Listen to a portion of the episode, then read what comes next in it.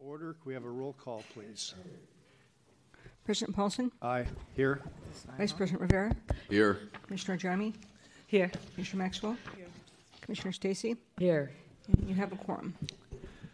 Thank you. So before calling um, the first item, I'd like to announce that the San Francisco Public Utilities Commission acknowledge that it owns and are stewards of the unceded lands located within the ethno-historic territory of the Muwekma Ohlone tribe and other familiar descendants of the historically federally recognized Mission San Jose Verona Band of Alameda County. excuse me, The SFPUC also recognizes that every citizen residing within the greater Bay Area has and continues to benefit from the use and occupation of the Muwekma Ohlone tribe's Aboriginal lands since before and after the San Francisco Public Utilities Commission's founding in 1932. It is vitally important that we not only recognize the history of the tribal lands on which we reside, but also we acknowledge and honor the fact that the Muwekma Ohlone people have established a working partnership with the SFPUC and are productive and flourishing members of the greater San Francisco Bay Area communities today. So, uh, Donna, can you read the, the first uh, item? Item number three, the summary of the budget hearing questions. So are there any new summaries or questions um, that have come in or that we have since last Friday's meeting? No, there are no, no, no update at this meeting. Okay, so let's get in, seeing none, um, getting into the meat, um, can we call item four? Item four is a water enterprise in Hetch Hetchy Water, fiscal year 2024, 25, and fiscal year 25, 26 operating and capital budgets and 10-year capital plan. Welcome, Mr. Ritchie. Uh, Good morning, Commissioners. Steve Ritchie, Assistant General Manager for Water. Um, And I'm happy to present on our biennial budget uh, for the next two years. If I can have the slides, please. So I always have a couple of reminder slides up front, again, pointing out that uh, our water system really does span the width of California. So it's a, it's a much bigger deal than uh, uh, other things that, that you've heard. Uh, This is the third largest water utility in California, so it's a, uh, a major, major part of the state's water infrastructure. Um, And we have customers that are outside of San Francisco, uh, but San Francisco is shown here. Our water system customers include San Francisco, most of San Mateo County, uh, the northern part of Santa Clara County, and up into uh, Alameda County.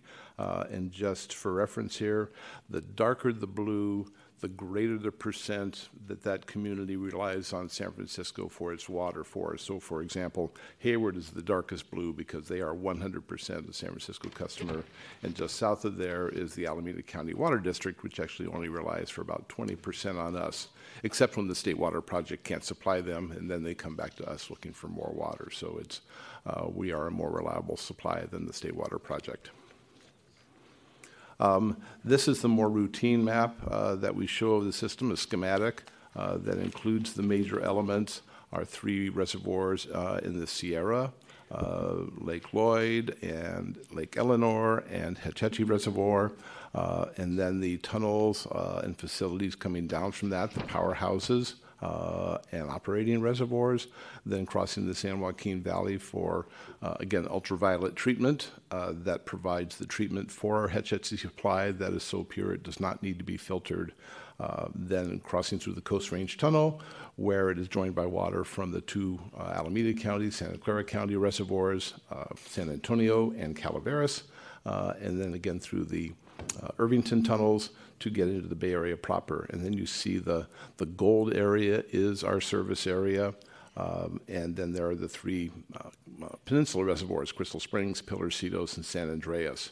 Uh, so we have those eight major water supply reservoirs in our system. Um, and just one note about them is these are all very old dams. The oldest dam in the system is Pilarcitos, which was constructed in 1866. Uh, and except for the newly rebuilt Calaveras Dam, the youngest dam in the system is Turner Dam at San Antonio Reservoir, which was constructed in 1964. So that 1964 dam, which is already 59 years old, is the youngest dam in the system. So it's a very old system, and that's part of what we're talking about here in the budget is we have a lot of ongoing repair that needs to be done there. Uh, and one other key thing about this is that uh, our system is really storage reliant more than anything else. And this is mostly driven by our water rights uh, and how they've developed over time, and the fact that we are junior to uh, the irrigation districts uh, on the Tuolumne River. But that, uh, that uh, large amount of storage is really an advantage for us, and I know we started to talk about climate change a fair amount. That amount of storage is really helpful for us because uh, it is in addition to the snowpack. So as snowpack might be down at different times, uh, we have the ability to capture water that is precipitation as rain or carry over precipitation from prior years. So having a lot of storage is a nice buffer for some of the effects that we will see of climate change. There's much more to the climate change story, but I know that's been a big topic, and I want to make sure that I point out that kind of thing. Uh, next, uh, I want to talk about the Water Enterprise Organization. Uh, you see me here a lot, uh, but I am I am just the, the, tip of the iceberg, as you would say. There are about, in terms of official positions, we have about 1,100 positions in the water enterprise, um, and this is the overall organization chart. Uh, a number of my managers are here today, and I'm going to introduce them and ask them to stand up at the time. Uh, the deputy manager is Ellen Levin, uh, who unfortunately is out on leave, so she's not able to join us uh, at this point in time. Uh, but she works a lot on Bay Delta issues uh, and for Don Pedro relicensing issues. Uh, so it's a, a, very key part of our, our organization. first, it's going from left to right in the bottom. Uh, Hetch Hetchy Water and Power and Margaret Hannaford, actually you saw just the other day for an item uh, they have, in terms of official positions, about 249, and they're responsible for the operation of the system uh, from the reservoirs in the Sierra on down through uh, the foothills and across the Central Valley. Uh, the exception is the Tesla Ultraviolet facility, which is run by the Water Supply and Treatment Division, but then the Hetch Hetchy Power Project continues on through the Coast Range Tunnel to Alameda East. So that's the Hetch Hetchy Water and Power part of our operation. Uh, the next one there uh, in the uh, upper row is the City Distribution Division. that's managed by Bill Tian. Uh, and we actually that is our largest position or largest division in terms of staffing that uh, permanent positions with 344 uh, and they take care of all of the facilities within San Francisco and you know for the for the members of the community they're the folks in the green and white trucks who are out there every day turning valves or fixing main breaks uh, or doing things of that nature uh, out there, supporting capital projects for replacement of things. Uh, so that's, and these are all, I, I you know, want to make sure this is also very clear. These are all 24-7 operations. Uh, we don't talk a lot about the kind of heroic work they do, but it really is pretty heroic work. Uh, next there is the Water Supply and Treatment Division, managed by Angela Chung. Uh, Angela uh, manages a division that has 271 positions out of the 1,100 positions, uh, and they are responsible for basically uh, Tesla and then all of the treatment, uh, distribution, and storage facilities uh, between the, the Alameda East and the city line. there are you know, a couple of other little minor changes to that, but a lot of responsibility in making sure all the water is getting to all of our wholesale customers and into San Francisco. Uh, and then there's the Natural Resources and Lands Management Division, managed by Tim Ramirez. Uh, he has about 100 positions there, uh, and their primary responsibility is managing the 60,000 acres of watershed lands uh, and right of way lands that we have here in the Bay Area that we are the owners and stewards of. Uh, and so that is a, a, big responsibility, particularly on the environmental front, uh, as well as water supply. Uh, on the lower line uh, is the Water Quality Division, headed by Andrew DeGraca.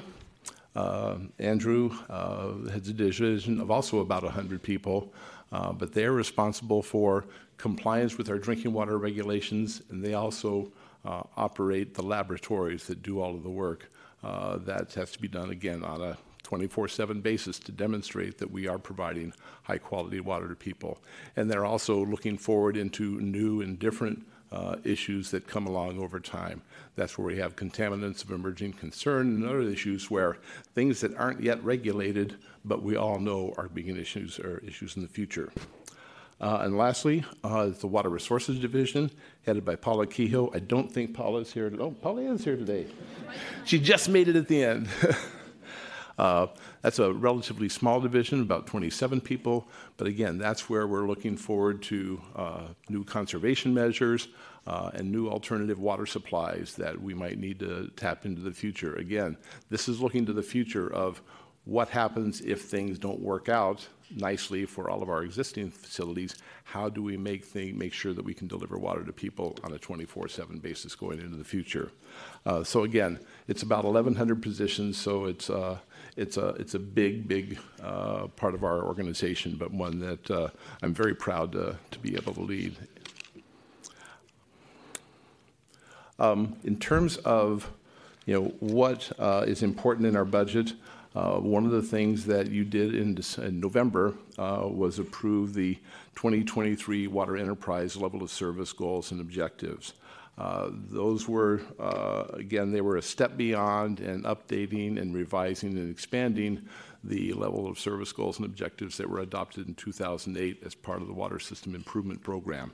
Um, and so the categories uh, and the rough objectives there, I didn't want to go through that whole presentation again of all the details, but there's a lot of detail behind these. Uh, in drinking water quality, regional seismic reliability, regional delivery reliability, in city seismic reliability, in city delivery reliability, water supply, environmental stewardship, and sustainability.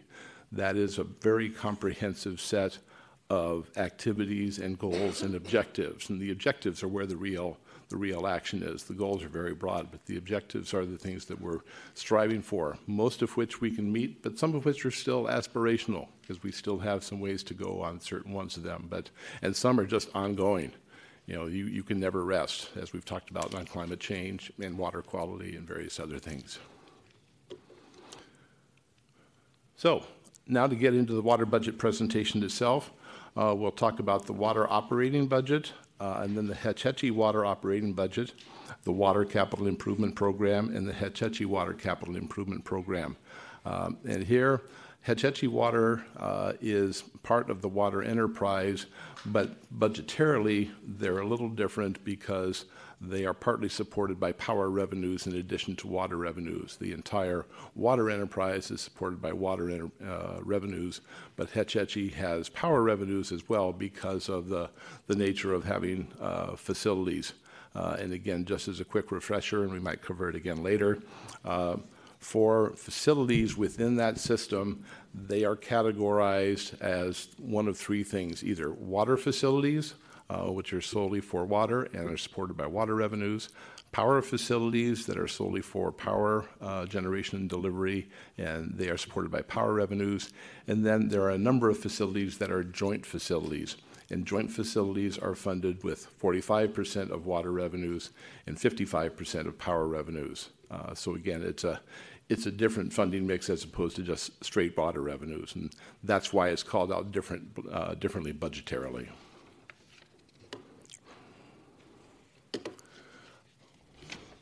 But overall, uh, the operating budgets uh, really, have really been developed considering a variety of things. Uh, first, again, are those water enterprise levels of service that I talked about uh, in a couple of prior slides. That's kind of the overarching set of things that are important to how we operate and what we need to maintain. Um, but also, there are various other things. Uh, the first one is generally new regulatory requirements, and a couple of good examples of those uh, is the ever evolving uh, lead in drinking water. You'll see some stuff in this budget uh, that is new resources uh, for basically school sampling and reporting. Sounds like a, a, minor thing. It's actually a huge deal to go and sample all the schools in San Francisco for lead. Uh, whether you think it's there or not, uh, there's a requirement that you go and search and find it. So that if you can find it, we can do something about it because we don't want lead in school drinking water for sure.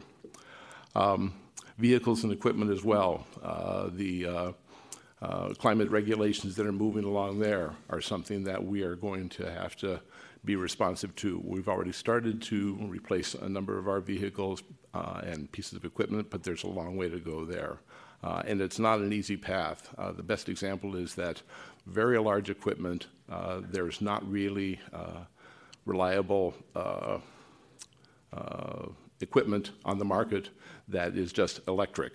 Uh, and when I'm talking big equipment, I mean big equipment, you know, backhoes, graders, you know, dump trucks, uh, those kinds of things. So we may also be looking at hydrogen fuel, uh, fuel cell uh, funding in the future. So, you know, what we currently might have is, you know, a place where you can get gas, a place where you can charge your electricity. And now we have to think about, well, what about fuel cells? So that's, that's going to be a coming thing for us. I'm just putting that out as their flag almost for future budgets, that that's going to be a big deal as we get into some of our new facilities. Um, we have new programs coming along. Uh, a number of Alameda Creek watershed activities. The Alameda Creek Watershed Center that we've been working on and is moving towards completion, so we can take advantage of that, uh, as well as uh, uh working with the Ohlone uh, in the watershed. That's a big piece of what we do there. Uh, alternative water supplies, you've heard a lot about that over time that has been presented to the commission, uh, and that is going to be an ongoing program well into the future because that's going to be one of those areas where we can't stop looking. Um, Native American cultural resources. You know, I mentioned the Muwekma Ohlone, uh, uh, the first uh, part of this, but there are lots of other tribal issues out there for us. Uh, and in particular, we want to start to grapple with uh, those kind of issues up in the Hetch Hetchy portion of the system. We've done some work. I think that there's a lot more that we can do. Um, and then, of course, Tuolumne River issues are, are ongoing related to the Bay Delta and the FERC proceedings for Don Pedro uh, and other things that, that we're doing out there. Um, and then also, uh, one of the things that you know was a big issue for us was looking internally within the organization and realigning staff resources to what are more priority levels for us uh, than what the positions were originally envisioned for, or maybe just are better focused on a different priority uh, as we move forward. Instead of getting a new position right now, then we look into the future. Maybe there's a new position to backfill that you know first one in the first place, but right now, the work that is going to be dedicated to is more important for us to do. So those are the overall drivers, and I'll talk a little bit more about those as we get uh, further into the presentation. On the uh, overview of the water budget, uh, this slide basically shows uh, the water budget that uh, for this year is $674.5 million uh, and expected to grow over the next two years to $765.5 million. Uh, and where you see the major growth is in that blue sliver there, uh, the capital improvements. Uh, we have a lot of funds going to capital projects that I'll talk about in the second half of the presentation. Uh, that is the real big driver of uh, budget growth. There are other areas of growth, but they're, they're much smaller by comparison. Uh, on the position changes, uh, we actually have a fairly modest number of changes here. One of the things that uh, we did, uh, even though there were a lot of excellent ideas coming forward on what things we should do, uh, we've had to be very cognizant of affordability and also other metrics that we have. A, a, very important for one is making sure that our debt service coverage stays in the proper range. And so we constrained our budget to make sure that we did not run into debt service problems because that would be uh, an unacceptable state of affairs. Uh, so uh, what you see here are proposals that, that made it through. I won't go through the large, long list of things that didn't make it through, but, but there are. There's a lots of things that uh, we think are important, but you have to prioritize, obviously. Uh, so there, uh, we had uh, uh, nine new request uh, positions, half operating and half project-based, and then temporary to permanent positions, again, just as we've been done in other uh, organizations, we're trying to convert what have been temporary temporary positions over time to permanent uh, as much as anything else for a staff stability uh, issue. Uh, but there are other reasons to make them permanent as opposed to temporary. Uh, but then also looking at attrition savings to offset those increases so that, and again, then for 24 25, uh, there are seven project-based positions were funded not by operating revenues, but by project revenues uh, that uh, represent about a 1% change, actually a slightly less than 1% change in the number of positions. Uh, and none in 25, 26, so it's all in um, uh, 24, 25. Uh, and then you'll note there at the bottom is the note that we had 42 position substitutions within the enterprise.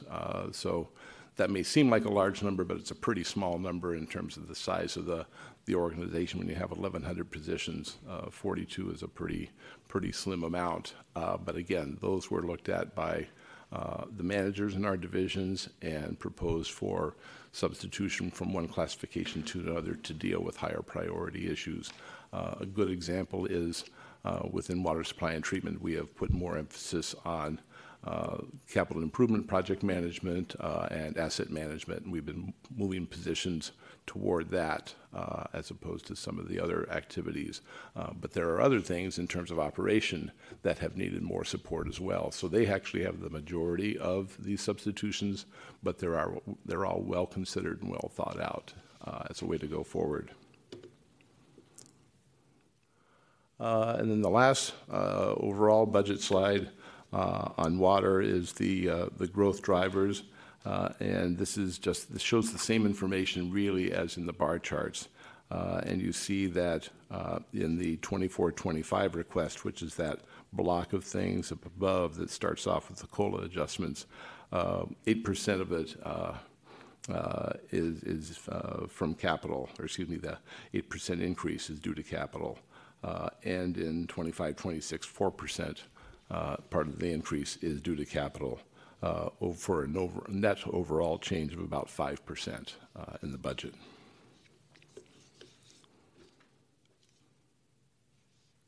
Uh, then again, the the little more detail on the water operating requests. I'm not going to go through all the positions uh, specific by individual, uh, but these are the, the highlights of those. Uh, first is the conversions of temporary to permanent. I already talked about that. We've got about 12 positions in water that we are converting to permanent positions, uh, and these have been positions that have been temporary for some time, uh, and we, need, we, we believe it's very important to convert those to permanent uh, as an important staff support uh, activity. Um, we have something coming forward on new hydrant meter regulations. Uh, sounds like a funny little title, but basically what we do is we actually uh, have contractors come to us to get water, water meters that attach to uh, fire hydrants uh, that can then be used for construction projects.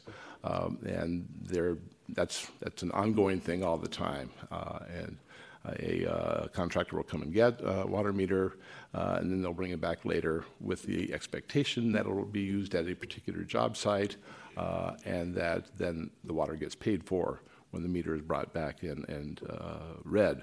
Um, but it turns out there have actually been no regulations whatsoever uh, in that, and Cheryl Bregman is kind of smiling at me a little bit. This is an issue that we have identified where I think there have been abuses of the system, and we felt have felt it's important to actually put in place uh, regulations governing the management of those, and uh, as always with these kind of things, consequences if people violate those regulations.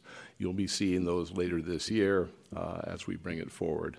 But of course, if you have regulations, you need to have staff to support the enforcement of those regulations and application of them.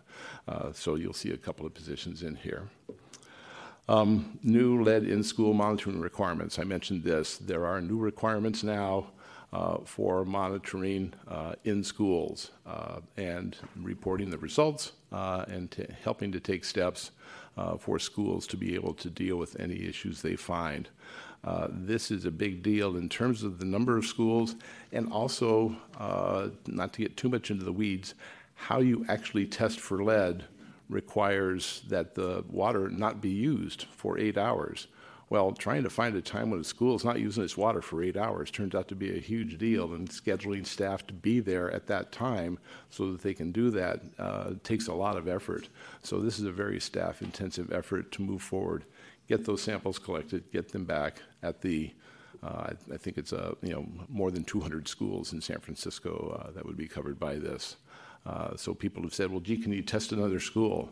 Well, you can always test another one, but you start to test one, you want to test them all. So the state has come through with regulations starting next year that say you have to test them all. And so it's, it's a big effort that will take place periodically into the future. Um, I mentioned position realignments in the water supply and treatment division. Uh, again, we have uh, uh, bigger efforts underway on asset management, both in its organization of it and on the staff to provide the maintenance to uh, to do that. Uh, and so we're realigning positions within that uh, organization to make sure that we can we can take care of that very essential work. Um, we've got in here staffing for the Alameda Creek Watershed Center and the Native Plant Nursery. Uh, not a large number of positions, but critical ones to make sure that when we open the Watershed Center, we can actually welcome guests to it uh, and deal with it. And our nursery uh, has been uh, kind of uh, you know a hand to mouth kind of uh, operation so far, and we need to add another couple of staff to solidify that because we know our native plant nursery will be an important thing into the future. Um, we had started our alternative water supply program uh, with temporary staff. Uh, we're closing in on having the first phase of the plan there, but that's going to be an activity that is ongoing for many, many years. Uh, it's very clear to us that these projects certainly don't happen overnight, uh, and they are all technically and institutionally complex. So we're moving those to permanent staff. Chemical cost increases.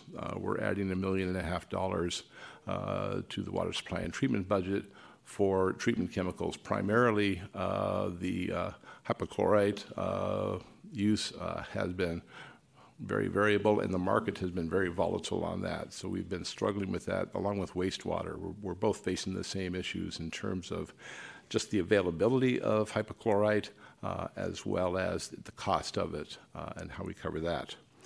Uh, and then, as I mentioned previously, equipment and fleet modernization.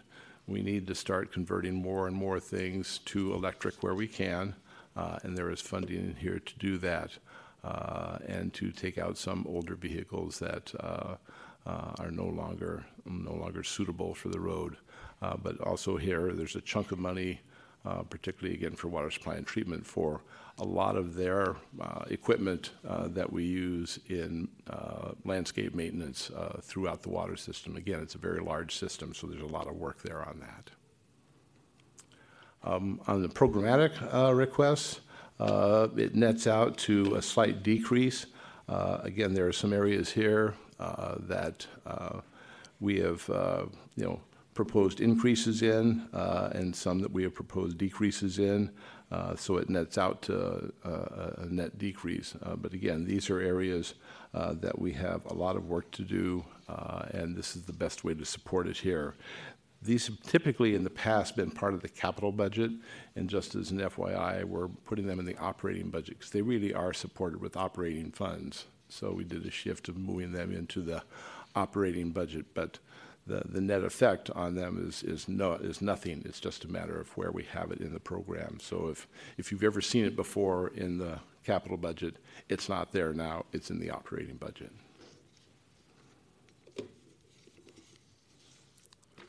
Um, talking about the Hetch Hetchy water uh, budget, uh, again, the growth overview there uh, is again capital projects. Uh, that gray bar at the top uh, is the single largest increase. It starts out with 95 million here in this fiscal year and gets up to 116 million in the future fiscal year. And uh, These are a slightly different order, but you can see uh, the growth drivers, again, are capital and programmatic projects. Uh, So they are the single biggest change here. There are other things, and we'll make mention of some of those, uh, but the real big change is in capital, and there's a lot to talk about in the capital front uh, that is different between the two parts of the organization that are important to understand. Um, And on the position front, uh, again, temporary to permanent uh, was about four positions, uh, and there were new requests uh, for uh, a small number of positions, and we spread the temporary to permanent over two years. Again, by adjusting attrition, we've limited the number there, so there's you know, one real new position that's in there. And they substituted about 13 positions from various other activities into new activities going forward in, uh, in this budget. And so highlighting uh, the HECI operating requests, uh, there are increases for uh, the memorandum of agreement with the National Park Service uh, and Turlock and Modesto Irrigation District uh, agreements for our work in the Don Pedro project relicensing uh, and other activities there. One that uh, I think we're all quite happy about, just to mention it, uh, again, was uh, the moving forward with the districts together on being able to start working forward on the habitat improvement projects uh, as the documents that are lined up on that. They are part of the voluntary agreements, but we're treating these not as part of that. We're treating this as something that we all three are committed to doing, and so we're just going forward on those, uh, and that's going to be a big step forward. Um, we also have the O'Shaughnessy Dam in-stream flow management plan environmental review. Uh, this is something that we've been working on for uh, many years uh, with staff from Natural Resources and Hetch Hetchy working on that. We have old stipulations uh, that we signed back in the 70s that establish uh, the requirements for our in-stream flow releases at O'Shaughnessy Dam. Uh, and they were basically designed for maintaining trout in the stream. And uh, we all believe that we could do better than that for the environment and better mimic uh, the hydrology of the, of the system. And so we've been working on that for many years. Uh, and we've actually been pretty comfortable with what we're doing now uh, and been pushing uh, the National Park Service to take on the environmental review because they have to be the lead agency on this. And, and very frankly, because they've had, they had a rocky road for many years on some environmental review projects. They were not anxious to pick up one. But this year they finally said, okay, we're ready to do this so we can make these permanent changes that we can all support. Uh, but that's going to be, you know, a multi-year process as our environmental review processes are. And there's, uh, you know, a, a, chunk of money in here, two plus million dollars to support that environmental review process. Uh, and then lastly, supporting the Native American and Cultural Resources Management Program. That's the one new position there, uh, again, to make sure we're devoting that to uh, developing our relationship uh, with uh, the uh, tribes that exist, and there there are very few federally recognized tribes in in our neck of the woods, but there are tribal folks. Muwekma Ohlone are a good example. They are not federally recognized, and many in the Bay Area are. But the same is true of the Sierra, and we need to establish better relations with them and do a better job overall of managing our cultural resources with all our projects. Um, and then on the Hetch Hetchy Water programmatic requests, uh, there is uh, uh, an increase there for WECC and NERC compliance. That's the Western Electricity Coordinating Council, the North American Electric Reliability Coordination uh, or Corporation. Uh, that is the regulatory system for operating the grid uh, and power generation and power transmission and distribution. so those are big issues for us to deal with. Um, the uh, transmission line issue, you'll see that show up actually in the capital budget as well. That means managing the, the vegetation and trees and everything around our existing uh, uh, power lines. Um, so again, here, uh, somewhat of an increase. Uh, the WECC NERC compliance is actually updating old, uh, you know, hardware and software that is necessary for maintaining compliance. Uh, so I'll take a little break here. That is the summary of the water and Hetchy water uh, operating budgets. Uh, and be happy to take any questions on that uh, if the commission has any questions. So thank you. We will take uh, questions. And, and, thanks for uh, that introduction and, and thorough summary. Commissioner Ajami. Thank you, Mr. Ritchie. This was great.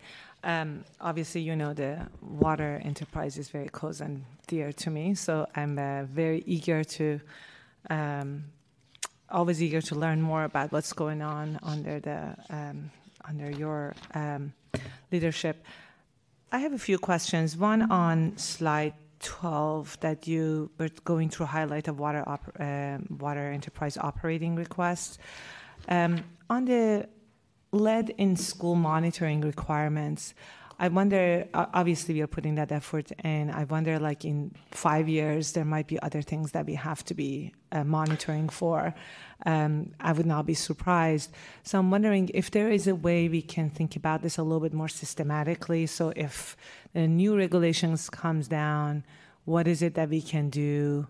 um, to make sure um, whatever network we create here can enable us to do other things um, or monitor for other um, uh, you know chemicals that might be uh, regulated in the future.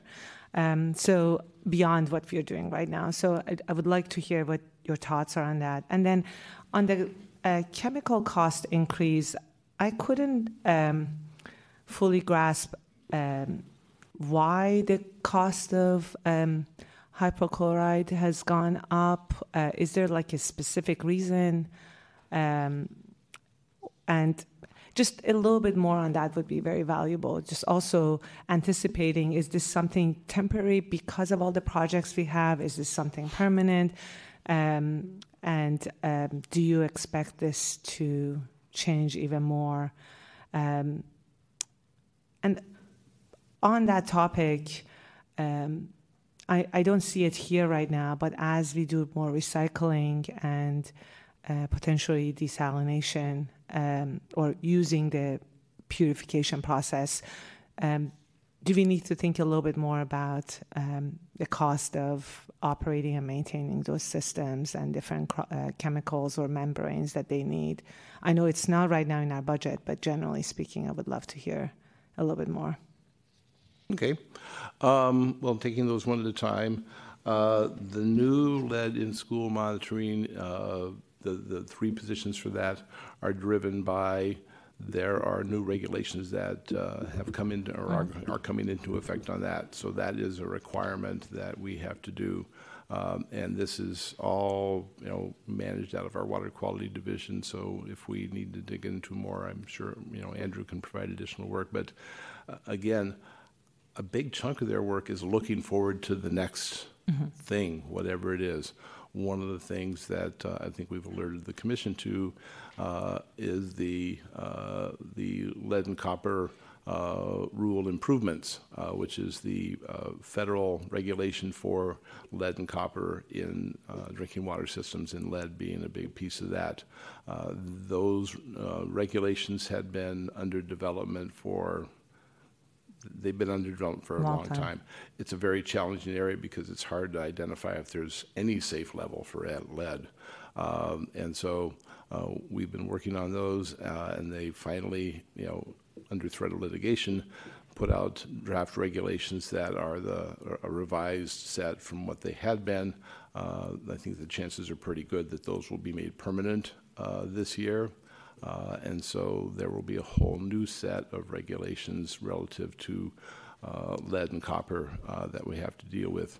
Some will be reporting, uh, some will deal with the issue of do we do work on the other side of the meter? We'll talk about that a little bit in the capital program side, because that's where we are doing work uh, on fixing that. But, you know, the lead is just one little piece, uh, but there are whole uh, sections within, uh, you know, our water quality division that are devoted to uh, making sure we maintain compliance with all of the existing regulations and making sure that we're looking forward to and analyzing and trying to figure out how we can best then manage uh, into the future. You know, it'd be, really be great if you could find some regulations for a new, uh, new contaminant that, gee, we actually took care of that by doing things we needed to do for lead and copper or whatever we've most recently done. Uh, So those kinds of things are out there. You'll see one of our capital projects is the uh, uh, ozone project at the Sunol Valley Water Treatment Plant. Uh, Well, that's particularly to take care of taste and odor issues, but it also has a beneficial effect in disinfection byproducts and other things. So that's a good example of a project that, you know, can help move us forward uh, in the future. So we're all very aware of that, uh, but it's, it's an ongoing thing. It's a, it's a never-ending thing as, as um, as uh, analytical techniques get better, uh, we find more. The more we find, the more people worry about it. Sometimes they worry about it before there's any documented, you know, negative effect. Uh, but that doesn't change, you know, the public perception that there are things we have to deal with. Very true. On the uh, On the chemical cost increases, this is not a San Francisco issue. Uh, This is an industry-wide issue. Uh, I would capture it, you know, under the giant rubric of supply chain, uh, but it's, it's generally in that area where we went through a period, I believe it was about two years ago, where deliveries were almost impossible to come by, uh, and changes, you know, whatever were happening on the supply side, were sending the prices through the roof, uh, and our contract uh, actually, you know, expired uh, for that, uh, and we needed to deal with getting a new contract right away. We had routinely been doing them every couple of years, but the market was changing very rapidly, and literally, this was taken up at the national level. This was not just a San Francisco or a California issue. This was an industry-wide issue for, uh, in particular, disinfection and dechlorination chemicals uh, that we've all had to face. Um, this proposal of a million and a half dollar increase, uh, we think will help us.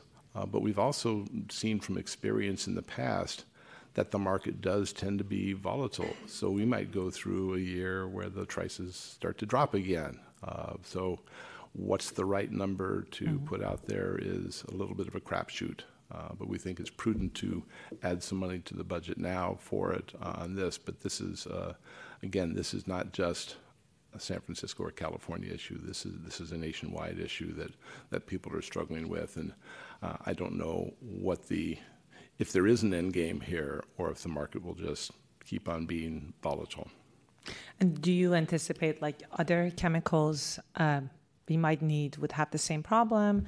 Or I'm just, again, like not thinking about, obviously, we are looking at the budgets for um, the next. Um, the next budget, but I'm wondering, like, is this something we have to anticipate even longer? Should we, like, uh, do you think this is going to be? Um, do we need other chemicals that potentially may go through the same problem, or you know, I guess you sort of touched on that by saying we really don't know. It's an uncertainty Yeah. that we don't know how to well, deal with right and, now. and, the, and the ones that we, you know, obviously the ones we rely on the most, you know, by far, are sodium hypochlorite, sodium hypochlorite, and sodium bisulfite. You know, chlorination and dechlorination, particularly on the wastewater Right. side, but chlorination for both of us.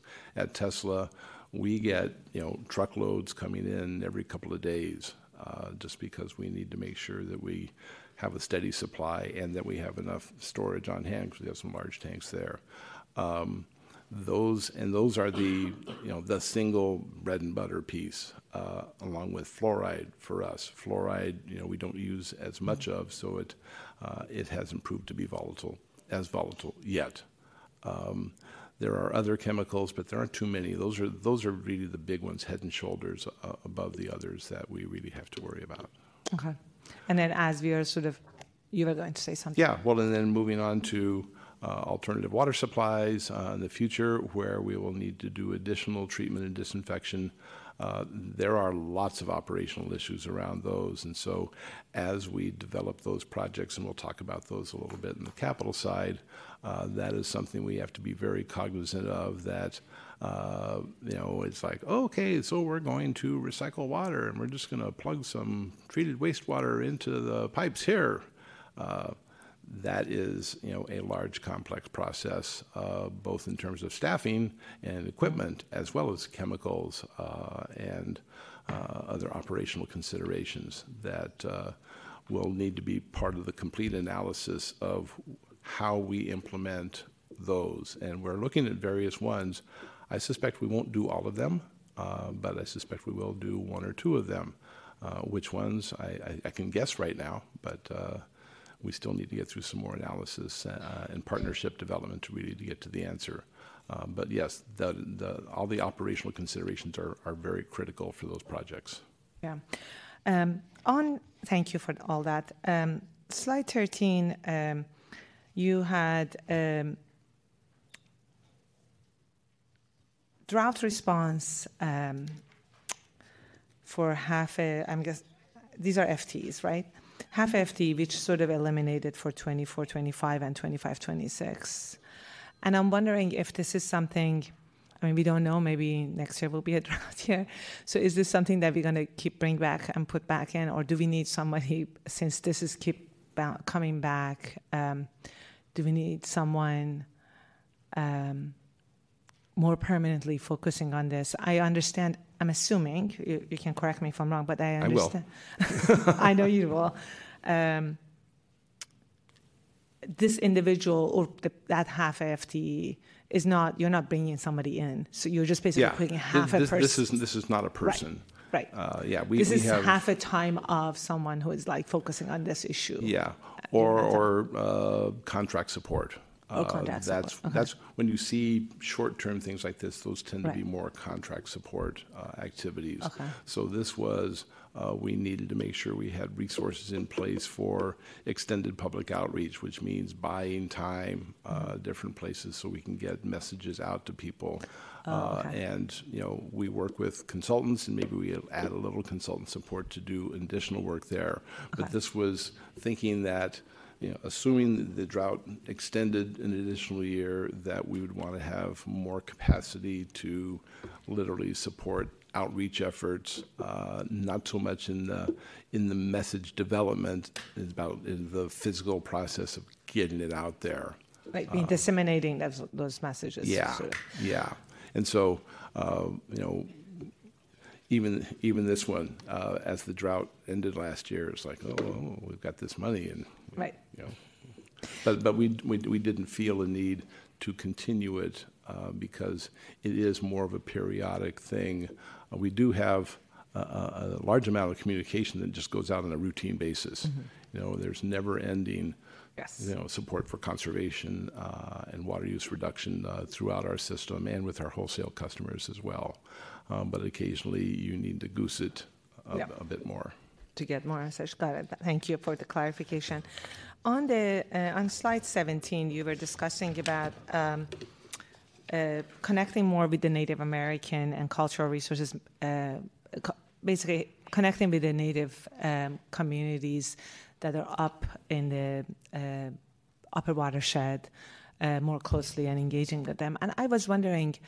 Um, what the strategy is to hire that person because obviously trying to find someone in that area who has connection to these groups um, is quite important.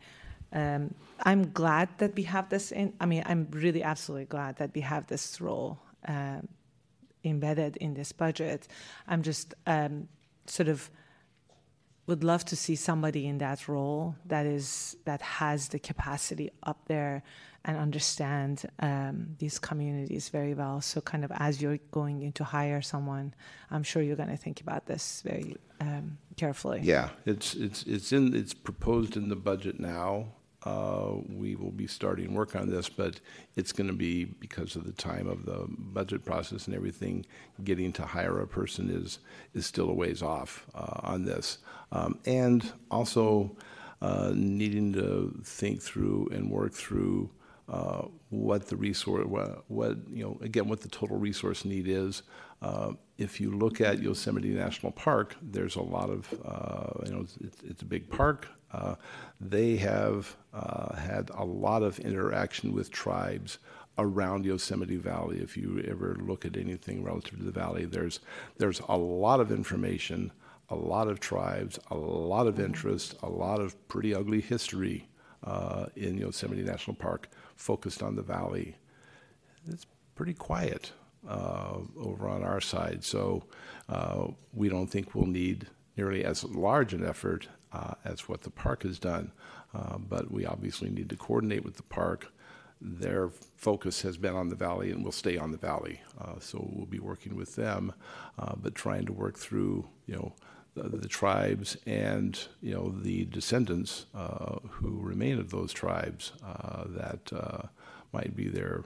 That's a lot of the legwork up front is really, you know, finding out who they are and getting to know them. Uh, yeah, and we want to have resources on people who can do that.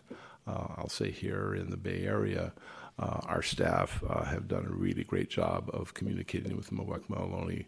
Uh, Tim, in particular, Carla Schulteis, uh, has done uh, a long work, and it, it it is long work. It is you got to be in it for the long haul. You can't just drop by and say, "Hi, I'm here to help." That doesn't work, uh, and will never work. Uh, so you need to develop those relationships. Absolutely. Um, those are my questions. I just want to acknowledge the fact that you mentioned um, the age of our system. I think that is a huge issue. Um, not an issue, but sort of requires a lot more attention and I'll, care. I'll mention it again later several times. Yes, I'm sure you will. So, um, but I want to acknowledge that I appreciated that the fact that you brought that up because I'm sure it, it's constantly in your attention and your um, concern. So, thank you. Commissioner Maxwell. Thank you. Um, Let me start with uh, about the position for the Native American. I, I understand, well, I'm just going to be blunt. I would like to see somebody from that, those people. I'd like to see a Native American, somebody in there with that position. I mean, just to be honest with you, from that area and from those people. Because I think they understand. I don't need to go into that. You, you understand what I'm saying. And it would be very difficult for me if we do hire somebody and they don't look like those people. I think that, that, that would be a problem for me. And it may be difficult and it may be all these things, but we have done difficult things before. And then I'd like to know um, how many positions, full positions, do you have? I mean, if you're, if you're at full capacity, what does that look like? What's the number? Uh, Well, the, the total number of positions, when you add the water enterprise together with Hetch Hetchy Water, total budgeted positions is 1,109, uh, to be precise. Um, We are currently running about a 23% vacancy rate, uh, so we're not the highest, but we're not the lowest either. So we, as everybody else, have been, you know, struggling to fill positions, and we're keeping at it, uh, and we are getting in new people uh, from time to time. Um, we also add in, uh, we have different types of temporary positions that we, we use, uh, as well as, uh, in some cases, contract staff uh, who we bring in. Uh, I'll give a, a minor shout out for, for Hetch Hetchy Water and Power. Uh, they will bring in staff, particularly on in some of the technical capacities, such as engineering. They will bring in staff as engineers uh, to work as contractors under our direction, but also get them interested in working at Moccasin and Hetch And we've actually successfully been able to convert a number of those staff into people who are willing to get hired by us. Uh, and those are great, those are great opportunities. But, it, but you kind of have to have a, a process to get people in the door to look at them, get them familiar with you as well as you familiar with them. So, so you have about 1,109. Yep. And with the additions that you're asking for, how many would that be altogether? Um, well, with the additions, that's more like, you know, um, I can't recall the number. If you added up the two from those two slides, it's a little bit more than that. Maybe, you know, six more positions, I don't know. Oh. Hmm. Well, But then you want it 14 and, and. Yeah, 251 plus 867. So what is that? That's 1,000, 1,100, 1,118, so that's about nine positions. Okay. And then, if you were fully staffed, if, if everything were humming and going well, what would that number look like? I mean, I know it's I- I- I humming and I going well I would now. not hazard a guess on that. Well, you said that you are at 25% down, Twenty-three percent. I'll, 23. I'll take every percent I can get. 23% down. And so what if, then if you were only 10% down? Would that be, um, would that be the number, you know, that you're trying to get to? I mean, the, the positions we. Yeah, there, will- there will always be vacancies. Yeah. Ten percent feels a whole lot better than twenty-three percent. Okay, okay. Um, And then we also talked, I asked a question, and um, I don't know whether it's been answered, maybe I missed it, but it was a correlation between how many people were down and then contracting out. Um, And so I was told that we would get it in this budget, that I would, that it would be answered, and maybe I missed the answer, I don't know. But is there any, I mean, you know, I, I'm, I'm sure I remember seeing a lot of, um, and I knew people who worked for the water department a long time ago. And, um, and they lived in the sunset and they bought houses. Well, those people are no longer there, and, and, and the work is still being done, but a lot of other things are happening more often, I think.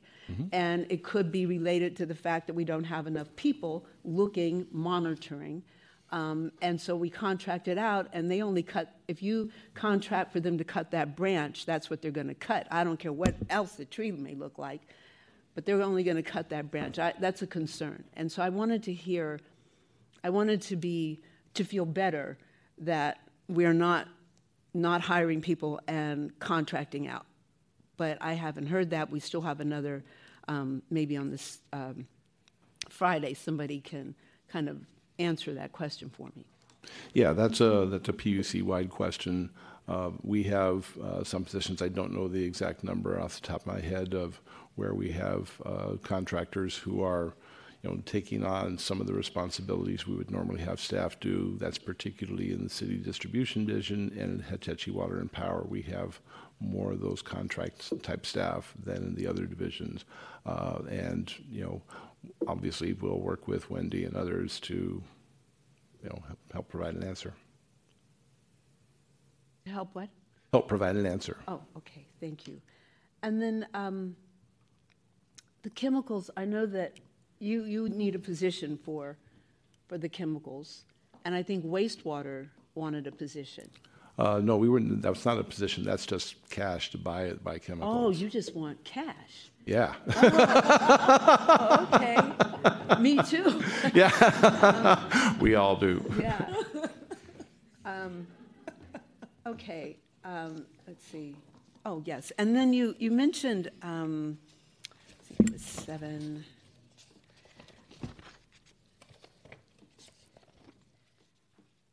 Oh, yes, it's um, sustainability, and that was water enterprise level of service goals. I also noticed you didn't mention affordability as a service goal. Yeah, actually, sustainability or, uh, is, is an umbrella. Affordability is contained under that, that we think that for our system to be sustainable, it's got to be affordable. So that's why it's, it's underneath that. It's one of the objectives. Okay, because I, I didn't see it. It's just sustainability, um, it says environmental, economic, and social. Oh, is that economic? Yeah, that's economic. Okay, all right. Then when you said um, sustainability, environmental, economic, and social, so what does that mean, the social part? How, what? Um, well, that includes, uh, you know, supporting the uh, communities that we serve uh, and the communities that we affect. Uh, so that's part of the social aspect of this. That you know, and this is true, of course, with all of us that we we operate uh, in large in different geographic areas, but there are communities that we are directly serving uh, as part of it, and communities that we are uh, then affecting with our operation. Uh, and that effect uh, actually kind of is, is, you know, a couple of things. It's, you know, whatever we're doing in terms of capital projects uh, or other things that might disrupt the community. Uh, you know, we look to, you know, hiring locally is something that's not just San Francisco, it's throughout the system. Uh, but also like in, jobs, you know, Hetch Hetchy is the, at least it used to be the seventh largest employer in Tuolumne County. It's a big employer in the county. Uh, so that's part of uh, what they're doing there. And, and they're engaged in a lot of activities helping members of the community in various ways. When we talk about that, normally, I mean, I don't see anything about racial equity um, It- in, in your, in, in this. And then when I look at the Native Americans, the Native, uh, Native, is that right? Um, the uh, indigenous people Mm-hmm. there, that to me is a part of all of that. And that's why I, I don't, Yeah. I hear If- your if- engagement, but I don't he- see, hear your engagement on, And so, Commissioner, we went through all of those objectives of the levels of service at the November meeting. And, you know, it's a very extensive list of things that, you know, are guideposts for us. Uh, we can go back in that. Here, I truncated it because that would have taken up a big chunk of time that we didn't think was necessary. But there are, within each one of these, there's a lot of important details in all of the things that are under it. Wa- Racial equity is one of those. I understand that. But sometimes those kind of things need to be um, talked about. They need to be in here. We need to see them. It's just social. That could be anything. So since we, we have an emphasis in the very beginning, um, it says an emphasis on, on racial and environment. And so that's why, for me, it's extremely important. And then when we talk about hiring people and we talk about um, cultural, um, you know, that, that's a concern for me. And, and also, we, we also talked about programs dealing with young people and getting them into, um, you know, keepers and, and women becoming Mm-hmm. groundkeepers. I mean, you know, you get a farmhouse for what, $1,200 a month. I mean, these people could really, um, you know, that could be really something that, that could make a difference in people's lives and our lives. Because the more people we have involved in, in getting, you know, into that stream is important. And I, I'm just wondering about, um, you know, I saw the one point, what was it, 1.3 million for youth? Yeah. So how does that work? And what are we, what's our goal there? Well, that's a contribution to our youth programs throughout the PUC, so it's a contribution uh, to that in terms of funding. We actually do hire, uh, particularly uh, in uh, the uh, the summer. We actively are constantly recruiting people to come in uh, and work, uh, and have started out getting, you know, seasonal work with us that interests them and is people of color and is women. Uh, we also have uh, in the Sierra uh, and in the San Joaquin County, Tuolumne County area, uh, we have a very active program uh, for excuse me, uh, pre-apprenticeship uh, to get people into apprenticeship there. It's a very popular program and one that we're very proud of and a proud partner of. So we're doing a lot of things on there. I, I, we would be happy to, to come and present on those. They might be better as part of an overall PUC picture because they're elements of that. Um, but right now, we're just gearing up for summer hires you know, that in some cases are laborers, in some cases are technical people or quasi-technical people in college programs right now. We are doing that, uh, and we can we can tell a story there for sure. Okay, well, I think when we're doing a budget, I think it should, it's not, um, I think it's important to mention affordability. Um, and economic could be anything, but specifically, um, you know, we're a public agency, and just the other, well, yesterday actually before the game, I was flipping through the channels and I started watching um, the Port Commission. And that's what people do. I mean, we never know when people are going to watch us and what they're going to hear and what they're going to see.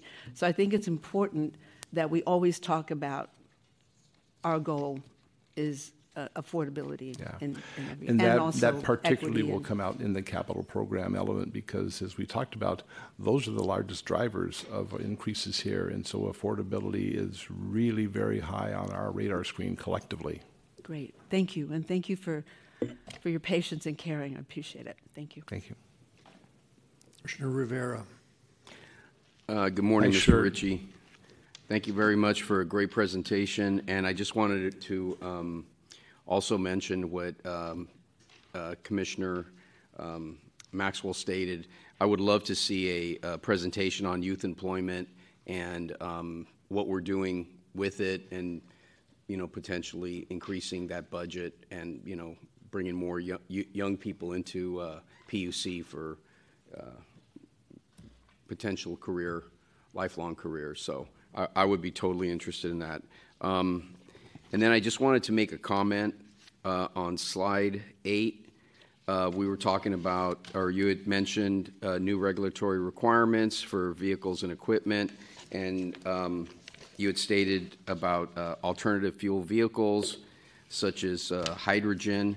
And I know that um, I worked on a pilot program to try to bring hydrogen-powered vehicles into fire and at the fire department. At that time, there was only two ma- major manufacturers that produce those vehicles. Now there's over 10.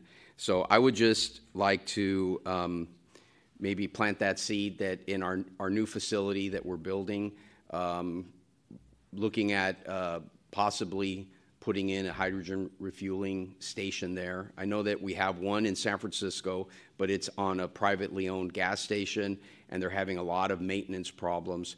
Uh, SFO has a, a hydrogen fueling station. They have zero problems, and it could be because of the city maintenance staff is just a little bit more uh, engaged and making sure that, that uh, that's available.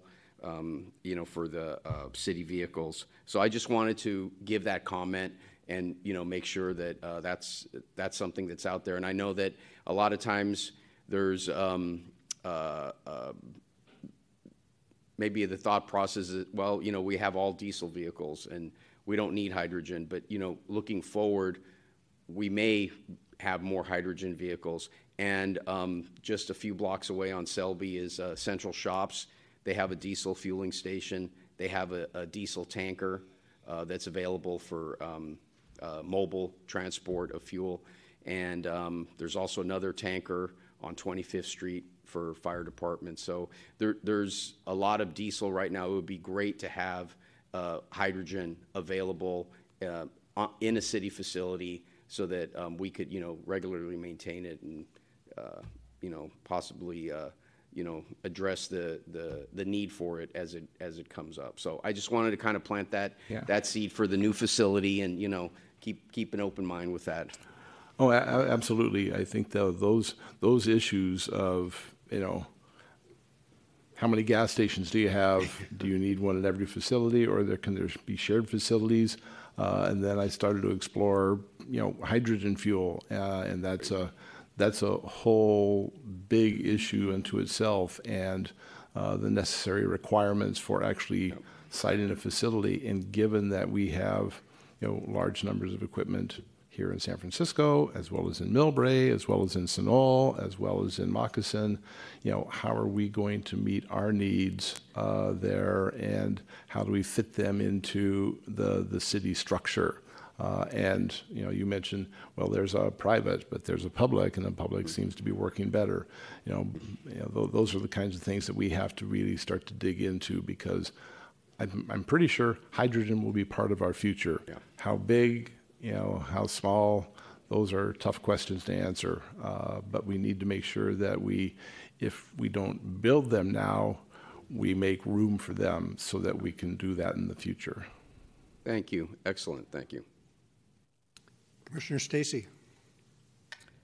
Uh, Thank you for the presentation. I, when I look at your org chart, I almost think it should look more like tentacles uh, rather than boxes because there's so much um, just overlap and uh, collaboration among all of your uh, divisions. And you talked a little bit about uh, some realignment of staff resources, and you mentioned in particular uh, more asset management in the water supply and treatment division. But that also has to affect um, the wa- the water quality, the water resources, the natural resources, and land management divisions as well. And I, I, I feel like a broken record sometimes. I just think that the collaboration and the cooperation among all of your issues, and you know, climate change uh, affects everything we do in every way. I, I hope that that con- continues to occur, is occurring within the department because there's just so much apparent overlap in, in what you do and how you do it. Well, there, there, there is overlap to some extent, but, you know, some responsibilities are, are bigger than others. And, Yeah. you know, the, the, the asset management is driven largely by, you know, hardware, uh, big hardware.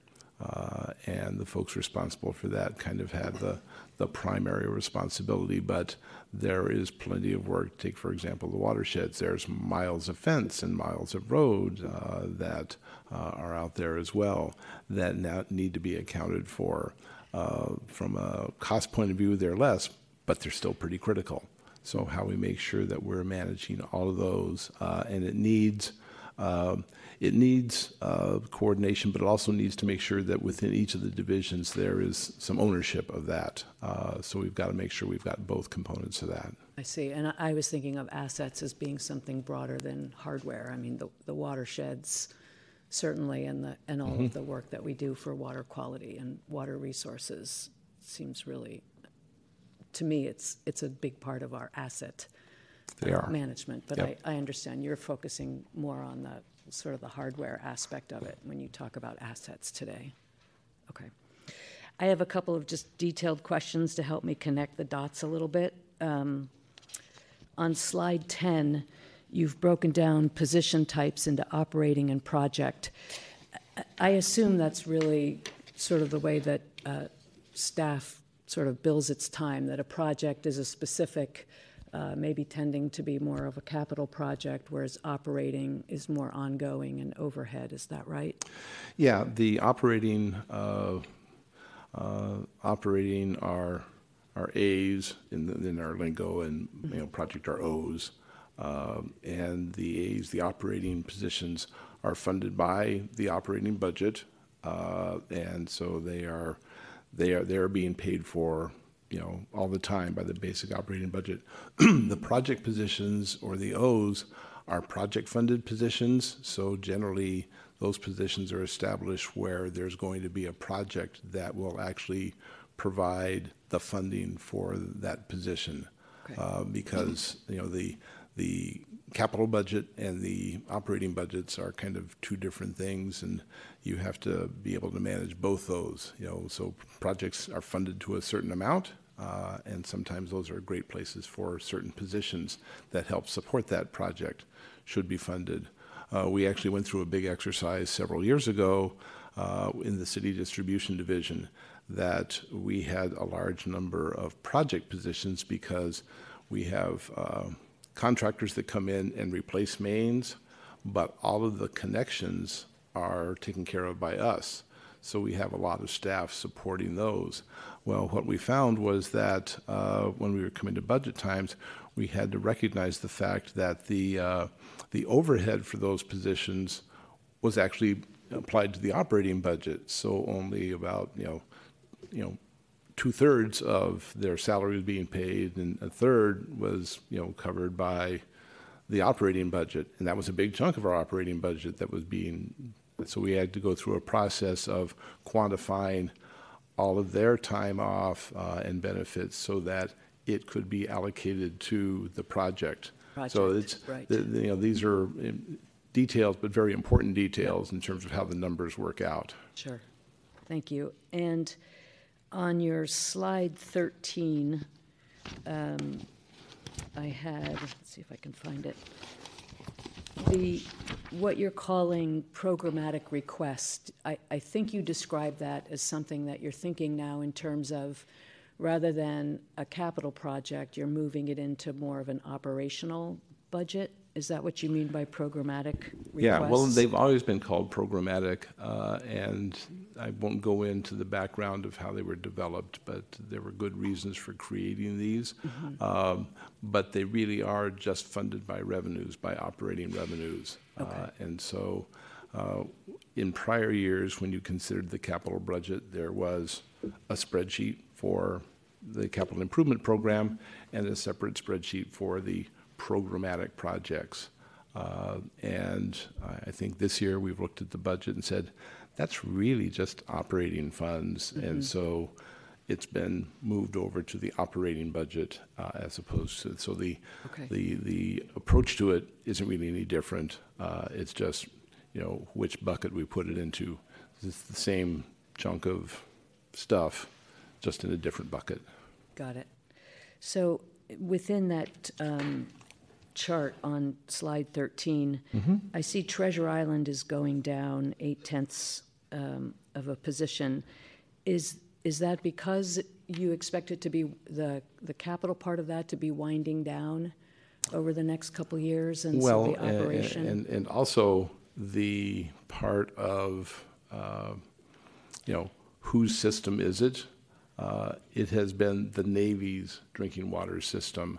We are just, and, and then they, you know, but TIDA uh, operates it and contracts with us. Uh, And so we're dealing with it that way.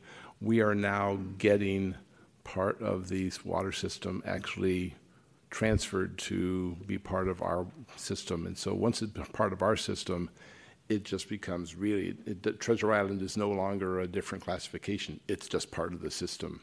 Uh, So that's why the numbers are going down, is we're actually starting to take on more of the direct responsibility for it as a water system. Just Currently, we're just a contractor. Yeah, thank you. And then further down the chart, there's a loss of a position in the landscape conservation program. Could you? That's, that's not a position. Uh, Those are dollars. Oh, these are Uh, dollars. These are dollars, yeah, that's not a position. Yeah, Um, So, yeah, the la- landscape conservation program, uh, that has been, you know, a grant program we've used, uh, and, you know, we don't see much of a need more for it, you know, not a lot of landscape in San Francisco. Uh, And so, you know, we will may, we'll probably revisit that in the future. We, we, re- in the area of conservation, we are constantly revisiting all of the things that we do, uh, and wanting to make sure we're putting our money into the ones that are, got the greatest payoff. Thank you. And then my last question on slide 18, uh, the, the WECC and NERC compliance in the transmission line, those sounded like power projects, but they're in the water budget. Why, why is that? They're in the Hetchy water budget, but these things, uh, those two lines are power funded. So they are, this is where part of, the- part things are funded by water, part by power, Yeah. and part jointly. And so those two lines are power funded. You'll see that differentiation more clearly in the, uh, in the capital program. Yep. Okay, thank you. That's it, thank you. Commissioner Ajami? Mr. Ritchie, I actually uh, had a question I forgot to ask. Uh, and this might be more um, hypothetical, but when we start operating our recycling plants, um, do you think the people we end up hiring would be a joint staff between us and wastewater, or is it going to be a water um, position? Like, I'm just wondering how those, since those are obviously sort of in between the two enterprises. Um, Yeah, in, and it will be, it will differ by facility for the West Side Recyc- West Side Recycled Water uh, Project. Uh, The treatment facility is within the Oceanside plant and will be operated solely by uh, wastewater staff. Uh, And then the dividing line basically will be as it leaves there and goes through uh, transmission line up to Golden Gate Park and beyond.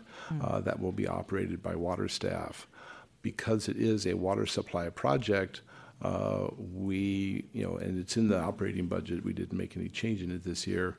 We are, you know, proposing to pay to wastewater a certain amount of fund to actually operate the facility within there. But it's, you know, but it's a wastewater facility, and so they will uh, be responsible for it. In terms of the future with purified water projects, uh, the uh, requirements from the state require, you know, water certified operators to be responsible for that. So we'll be looking at different staffing models uh, once we get to those kinds of projects. But in your historical, non-potable, and that's what wastewater, you know, the West Side project is, uh, treatments by wastewater, paid for by water, and water takes care of the delivery uh, out to the user. Okay, but but that position is paid by water revenues since they're, they're paid, people pay to the water. Yeah, the, the water operation is paid directly by water revenues. Right. The other side is we will, we are, we're working order, work ordering money to wastewater to Wastewater. operate Got it, that got it. facility when it becomes operational. Okay, and then um, on that uh, table 13, which another thing I wanted to ask and totally like blanked on it was the ITS project. Um, I'm I'm assuming that's information technology services, but is that correct?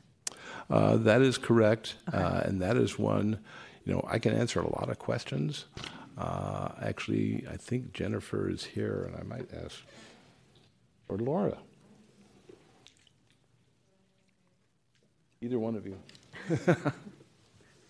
Good morning, everybody. Laura Bush, Deputy CFO. Um, so, as you remember from uh, Nancy Hom's presentation last Monday, ITS is increasing their budget for various different projects, which Jennifer can, can, can explain. We put those into the budget in a number of different ways. We put them directly into ITS's operating budget. We put some projects into the capital budget, and we ran some projects through pro- programmatic, and the programmatic projects get allocated to the enterprises. So just depending on the type of projects and where it was most suitable to put in the budget. Um, that's where it's appearing, and it's coming up here because the programmatic projects sit within the enterprises. So we allocated a portion of the ITS programmatic projects to each enterprise, so that's why you're seeing the increase here. Don't get me wrong, I'm actually excited to see this, and I'm assuming uh, maybe this wasn't a line before, or this is a brand this is new, new, line. This is new. And I think this maybe goes back to what um, uh, Commissioner Stacy mentioned too, and I have mentioned many times, which is you know, we obviously conventionally, from an engineering perspective, we think about, um, you know, hard assets as dams and uh, pipes and pumps that we have to operate. Obviously, we are going more and more need data infrastructure to be able to operate these systems better. Uh, I, I personally call them soft infrastructure because they're not somebody something that people think about, but we are going to need more and more of that. So it is an important line item, and I want to acknowledge that this has showed up here. And I think I'm I would not be surprised um, this number end up growing because of more data that we need to collect and more analysis that we need to do, and a lot of the backbone that we need for that process. Um, so just wanted to highlight that um, in this conversation, and I think that goes also back to our other kind of soft infrastructure or natural infrastructure, which is the watersheds and all that. And I don't think it's a lack of willingness to do it. It's just the way we operate generally utilities.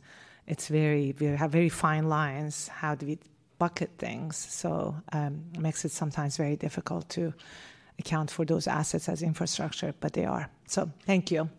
Just wanted to ask. Thank you so much. Thank you. And, And- and and I- well, I would elaborate on that a little bit.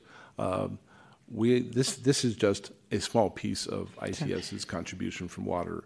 You know, all the bureaus, including ITS, including the others, are all funded by the enterprises. And so uh, I couldn't Yes. tell you off the top of my head how much money we're paying for ITS already, but it is insignificant. And I know because you guys have smart meters that right now collecting all that We- data we- that's we- being. we I mean, you have a lot of A lot da- of stuff Yes. that involves ITS. But I would like to, to be honest with you, Mr. Ritchie, may, maybe this is the conversation, which is those, we right now combine them with other things. I think they need to have their own line items because it's valuable to know how they're changing and growing and evolving. Um, it is good for the, all, every enterprise to be able to track that because I'm assuming this is a growing um, part of the um, each enterprise you know, considering, especially in the last 10, 15 years, so, uh, or even before. Um, so it's kind of like a valuable thing to have that as a line item. I know that's not how we do it, but maybe that's not a bad thing to have. Hi, Nancy Hom, Chief Financial Officer. I do want to emphasize that in this current budget cycle, we have made a, a concerted effort to highlight um, the information technology services budget. So if you might recall from the first presentation, we had broken that out. And so this is going to be an ongoing thing that we're doing. Um, our general manager has ensured that we want to invest in our technology infrastructure. And I think, you know, those are all tracked in business services budget. And so we do have an accounting way to look at that, and we do track these items by project. And again, there are, there is a operating component, and then there is a capital component. And so um, we can provide that information to you in the future if you'd like. I would love that. Thank you so much. Okay. That would be great. So thank you. Um, A couple of comments also um, from this commissioner before you move on. I think, as I've said earlier during this process, that um, besides the finance that is, you know, necessary during this budget exercise that's going on, there's, you know, the accoutrements of, of really um, seeing, as, as, as Commissioner Stacy said, you know, the organizational charts. What exactly are we doing, you know, gets put and emphasized, you know, during this exercise, as well as the finance. So I want to thank um, not just you, Mr. Ritchie, and the department, but all the departments for putting this together. Because I think that, as Commissioner Maxwell says, when people, whether or not they're watching us live on TV or if they're just, you know, maybe a little sick of the Niners and they're looking for something else to do, if they're if they're coming and taking a look, Mr. Hardiman, Cedric. Um, but anyway, if they if they're looking, this is actually a, a valuable exercise. You know, for, for us, for us to look, because if, if there's any of the meetings that we have two a month of, um, looking at this process, just to say, hey, what exactly is going on, it is really helpful. And so that's, uh, um, something that I just want to emphasize and, and thank uh, staff for putting that together. I also want to, before you move on, I do want to um, also reiterate what I've said before, and that is, is that the uh, realignment and the temporary to uh, permanent position emphasis as policy um, has been reemphasized by you, and, and, we appreciate that, and I know the workers appreciate that when they're moving forward.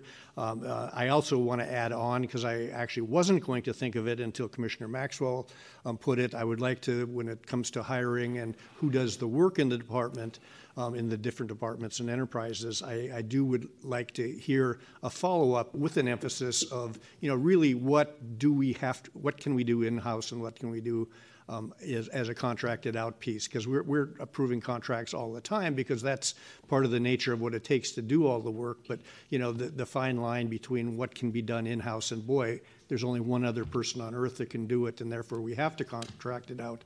Um, that is often um, a source of anxiety in the city, and I know in particular within the workforce. Hey, I can do that stuff and whatever. So I do want to uh, emphasize, and, and I think you've mentioned that in, in terms of other presentations that, that will take place. I also, um, you know, and, and, this is not going to be a question. Um, I'm trying not to make it a question, but you know, as we go through this process here, and I'll be um, really put a marker down. I'll be really curious that once you guys end up going to the mayor's office and the board of supervisors in the big city budget process, you know, what particularly changes um, as as you go through this um, this other process. We'll be looking forward to that. Um, also, um, I know that um, there was a lot of emphasis on one of the what we'll say the newer facilities. I know Alameda is probably one of the maybe the third area of the original sources of water. We had our creeks in San Francisco. We had all the stuff down in San Mateo, but Alameda was a, a big part early on of you know what our sources are, and now this is all being revamped and redone and and, and uh, the cultural aspects are all put in. I want to reemphasize that I think um, a few of us as commissioners have said we'd really love to, you know, um, get out there and take another look to see what the heck is going on with all that wonderful work that we keep hearing about and approving. I think that would be um, emphasized. And I, in particular, one of the older um, places that was brought up and that I'm just going to put a marker down myself. I, I would like to uh, go and see that, you know, post Civil War era Pilarcitos um, facilities, um, which, you know, again, everything has to be maintained over hundreds of years. I would like to um, see that also. So um, those are just a couple of comments that I have before you continue. So thank you. And unless the commissioners have any other um, follow-up questions, let us, uh, Mr. Ritchie, please continue. Sure. Uh, and I was only sick of the 49ers at 4:30 yesterday. Got better after that. It did. Uh, if I can have the Cedric slides. Hardiman has noticed too. Yes. All right. So let me talk about uh, the capital programs now, because that is a, a big element of, of what we're talking about.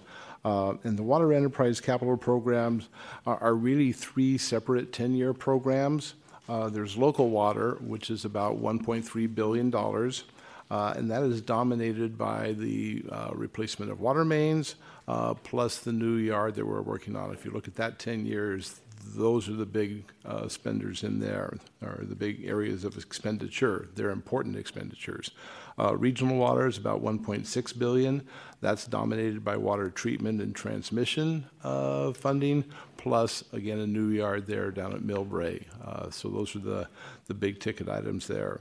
Uh, and then Hetchy Water about one and a half billion is dominated by replacement and rehabilitation of aging facilities. It is uh, the biggest driver uh, for our work up there. So, how did we develop these capital programs? Uh, well, we started from last year's 10 year CIPs uh, and did various things. We updated project information for scope, schedule, and budget. Uh, we identified new priority projects uh, in that on those updates and also the deliverability area. Uh, we were really closely working with uh, the Infrastructure uh, Bureau uh, to look at those things uh, and emphasize spending down the existing appropriations and focused on the first two years of the 10-year plan. But again, it does need to be a full 10-year plan because we do need to be looking to the future. So the result that we believe we've got here is three 10-year deliverable and affordable plans. Uh, and affordability was a big question uh, throughout this process for us. Um, on the local uh, and regional front, uh, what's called the, the Water Enterprise Capital Plan is about $3 billion. Uh, so those two together come to about $3 billion. Uh, the bar chart on the left uh, shows the red line, which was last year's 10 year plan, and then the uh, the bars there uh, going across. Uh, the dark blue bars, part of the bars are the regional projects, and the local is the top part of the project. Uh, you'll see that in the early part of it, uh, there is significant uh, expenditure on the local front. That's driven largely, largely by uh, 2000 Marin and main replacement. Uh, and the dark blue then starts to pick up, uh, being uh, largely driven by the Millbrae project.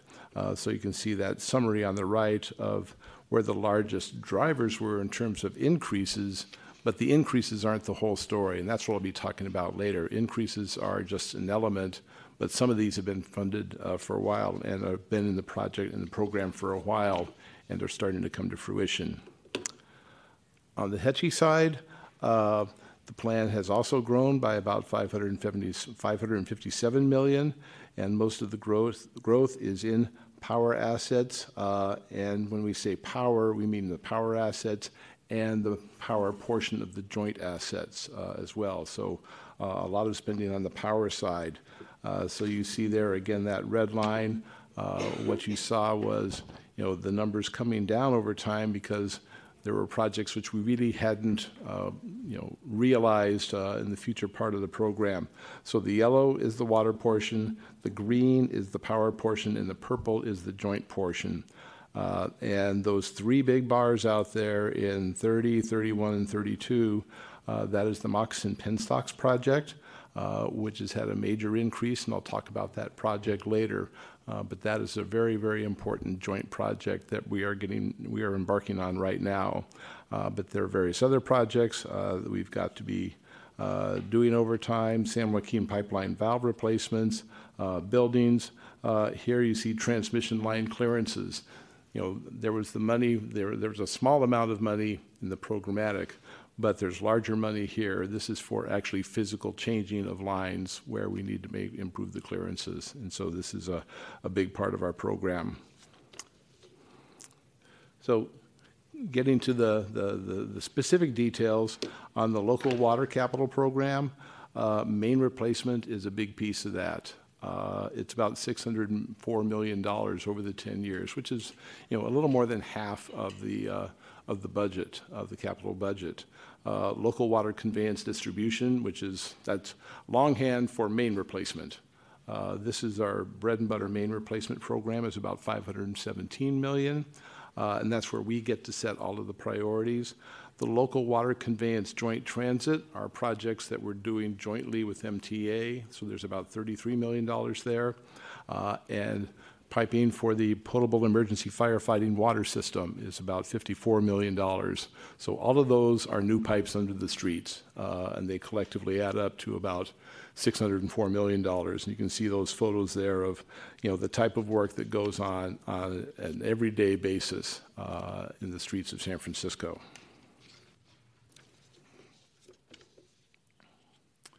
Uh, the next slide, uh, we talked about the new CDD headquarters at 2000 Marin.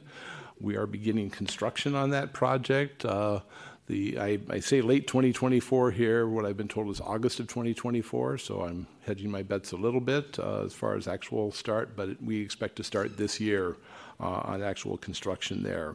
Uh, in the 10-year plan, there's 343 million dollars, but there's excuse me, there, there is already appropriated $50 million because it's roughly a $400 million project for doing this complete new yard. Uh, and that's what you see below uh, is a rendering of what the, uh, what the facility is looking like. Uh, The large structure in the front is a parking structure, and then on the upper left uh, of that, or upper to the right of it a little bit, is the administration building and some of the start of the shops, and then shop facilities all around that. Uh, So it's a, a nice, compact, relatively compact, but you know, we think uh, it's going to be a nice area uh, for the employees to work in and will be good for another 50 to 100 years. Uh, so this is a big project for us here in the city. Um, another of the local water capital program highlights is a project that has been underway for a couple of years now, and that is eliminating all the last traces of lead uh, in our system. Uh, we call it the Lead Component Services Program. Uh, and that diagram to the left shows the piping that comes into people's houses from a water main. Uh, and if you see in the lower left, there's a little red strip called a gooseneck or a pigtail. Uh, and that's what you see there on the right. Uh, that was what plumbers used to use because you had hard fixed pipes, uh, and then you had to make the connection. And so lead, because it's very soft, you could twist it and bend it and make it fit. And so those are the bad guys we're looking for now. We don't think there are that many of them, but we have a few that are unknown that we're out there right now actually digging up the streets and looking and finding if there's anything there that needs to be replaced and replacing it. Uh, so that program uh, is well underway and hopefully we'll be knocking out that chunk of lead uh, soon. Uh, sort of precursing the future uh, we may end up getting into the property side under different state or federal regulations that come on. That's that's an area that in various parts of the country, historic well, that's everywhere. Historically, the you know our service stops at the meter, uh, but there's more and more pressure to take care of it at least up to the house uh, or a residence or building or whatever it is. Uh, because that's where you can have older, and particularly inside buildings, is where you may have older plumbing that uh, is still a problem. On the regional front, uh, there's the Millbrae Yard campus improvements. Uh, that project is just getting really rolling now. Uh, it's probably about a $411 million project in the 10 year plan. Uh, and this is really driven by a variety of things. One is that our water quality division and parts of our uh, natural resources division and water supply and treatment division are housed in a building in Burlingame on Rollins Road uh, that you know we we've been tenants in for a long time and ended up acquiring because the uh, owners you know were leaving the business. Uh, but it's seismically unsafe, uh, and we need to relocate out of that building. So the biggest driver here, the, one of the biggest drivers, is having to relocate people out of Rollins Road. Uh, the second big driver is our water quality lab in the Millbrae uh, admin building. Uh, it is outdated, and this is a, a, constant area of change in terms of analytical techniques. And so that on the uh, layout there on the right, you see at the top there a new lab and office building. Uh, that would be uh, the first big component of this. Um, we have a shops building that is unsafe and unusable. It, it didn't even merit including on the diagram because we don't let people in it anymore. Uh, because it's really unsafe. It's there between the existing auto shop and warehouse and what will become the natural resources and lands management shop. That building is unsafe, and so we are looking at taking the uh, existing Osh building, which is they're a tenant of ours. Their lease is expiring, and we want to take over that building and relocate uh, a lot of our shops uh, into that building. Uh, and then as we do this, uh, we also then want to be able to take care of a number of temporary outbuildings. There's trailers, there's an old cottage, there's a lot of storage containers scattered around the yard, uh, relocate those into these. Uh, and then the last step in terms of phasing would be rehabilitating the existing administration building. It was built in the 80s. It still has some good life in it, and we think we can rehabilitate that and make a very much improved workspace for, for everybody there uh, and have all of our staff uh, on the peninsula area located in uh, one yard here. So this is the, the regional companion to the 2000 Marin project. Um, another activity on the regional front uh, are three projects at the Sunol Valley Water Treatment Plant. Uh, In the 10-year project, they collectively add up to about $175 million in the 10-year plan, where 190 million has already been appropriated. So they don't show up as a big increase, but these are big projects uh, for us. Uh, So the ozone treatment project is the single biggest one of that, uh, which has 107 in the 10-year plan and 145 million that's been previously appropriated. That project, uh, we just got bids in on the project, and I'm not sure what the answer is on that, uh, but that's something we're looking at right now is, okay, this project is, is finally ready to go, and it's an important one for the control of taste and odor and also has very positive benefits for disinfection byproducts as well. Uh, We also have additional improvements uh, at the Sunol treatment plant. We've actually done a lot more at Harry Tracy, but Sunol hasn't really been done to the same extent. And so we have short-term improvements, uh, that would be another $78 million, uh, and long-term improvements a little further out for another $35 million. So the Sunol treatment plant will get a lot of attention in this next 10 years.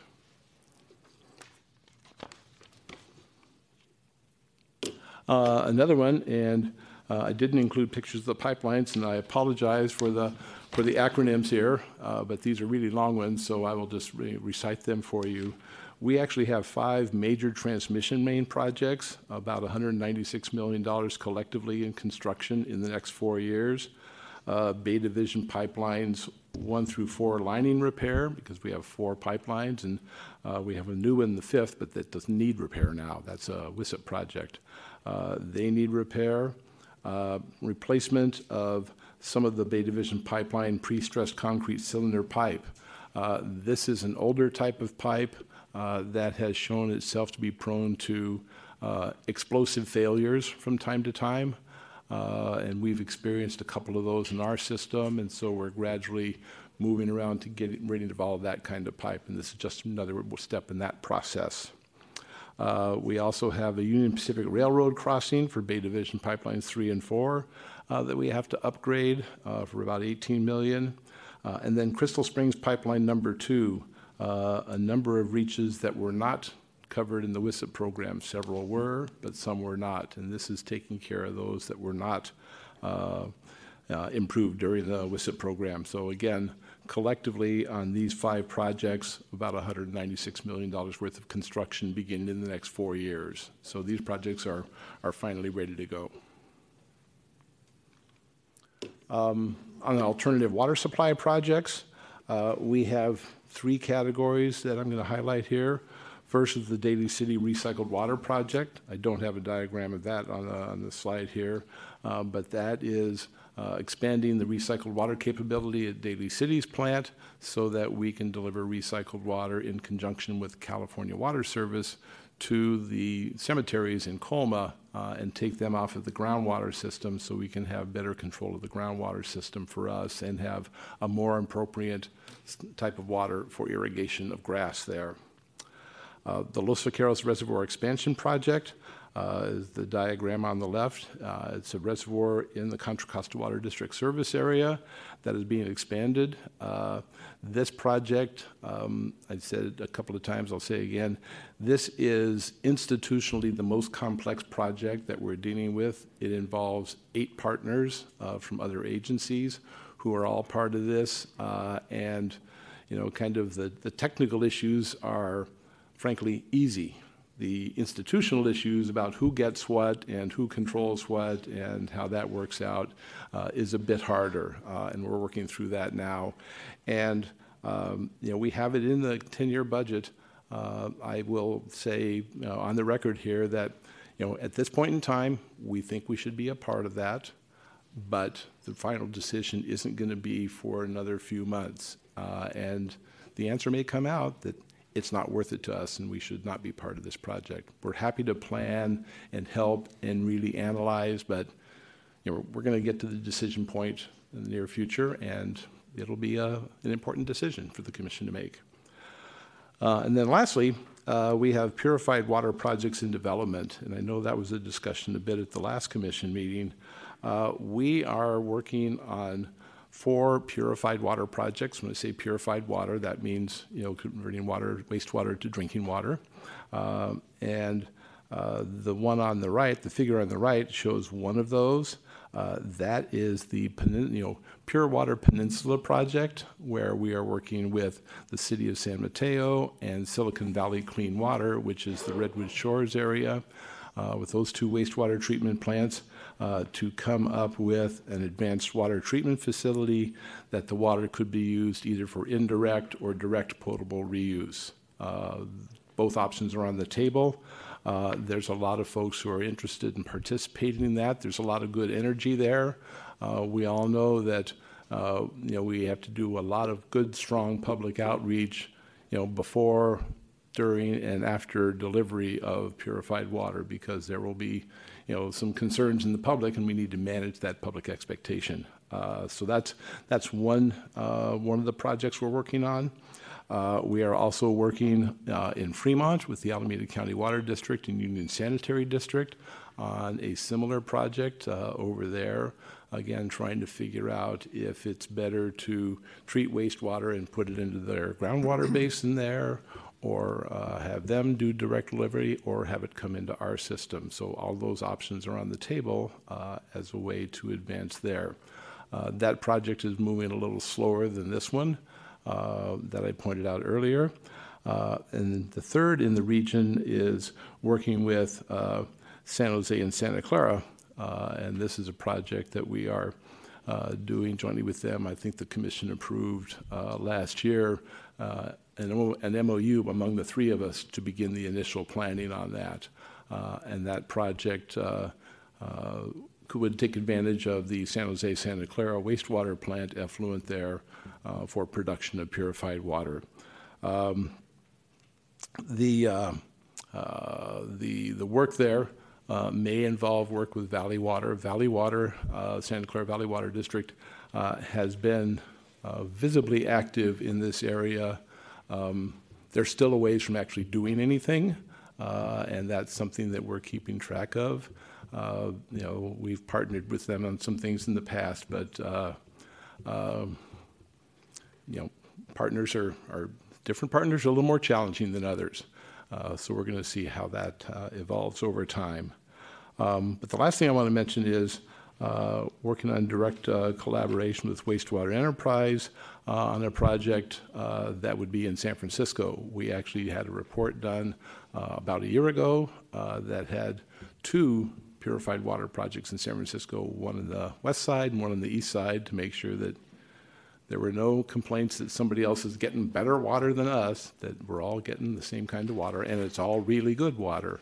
Um, and so we'll be working with wastewater on those. Uh, and one of the key questions that we actually just uh, had a discussion on uh, last Friday afternoon uh, that had been uh, a while is how will that purified water project uh, work in confluence with nutrient management? And um, It's not, there's not an obvious answer there, but there's a lot of things worth exploring. So we may be able to come up with an answer that is better. As I, I think somebody said in the meeting, it's like, well, if it would cost a billion dollars for nutrients and a billion dollars for purified water, and if we can do something together that only costs a billion and a half, that sounds like a win. I said, you bet that sounds like a win. that's that's kind of the goal we have to be thinking about here. Not not what's yours and what's mine, but how do we have a better overall project that is more cost effective? So a lot of work going on in those areas, but they are all still in the planning uh, arena. Uh, Moving up to the Hetchy side, um, starting with the projects that are actually in construction right now. Uh, The mountain tunnel improvements, folk- folks have all taken uh, tours up there to see that. That project is progressing. We may have some changes coming forward on that to bring to the commission, but, you know, right now, we're still progressing quite well on a lot of the different activities. The, the shaft and the uh, added access and the repairs are really moving pretty well. Uh, Moccasin Powerhouse projects, uh, the replacement of the uh, two generators there. Um, You know, the, the two photos on the left are, are of the generator replacement project, one pulling out the guts of the old generator, and the middle one there is kind of what it looks like inside the, the surroundings of a, a generator uh, as it's uh, finally exposed. Um, Those projects are really important because all of the drinking water of San Francisco actually goes through the Moccasin Powerhouse. So getting these facilities in shape is good. This project, uh, we're looking to be at substantial completion during this shutdown of the Hetchy system for the first unit, uh, and then we'll be doing the second unit during next year's shutdown, uh, so we can make sure we get that uh, fully operational again. Uh, and then the San Joaquin Pipeline Valve and Safe Entry project, uh, that's a, a, a photo on the right of that. Basically, what this involves is, you know, to make sure that you can get into a pipeline safely. Uh, oftentimes, what you need to do is have a double set of valves.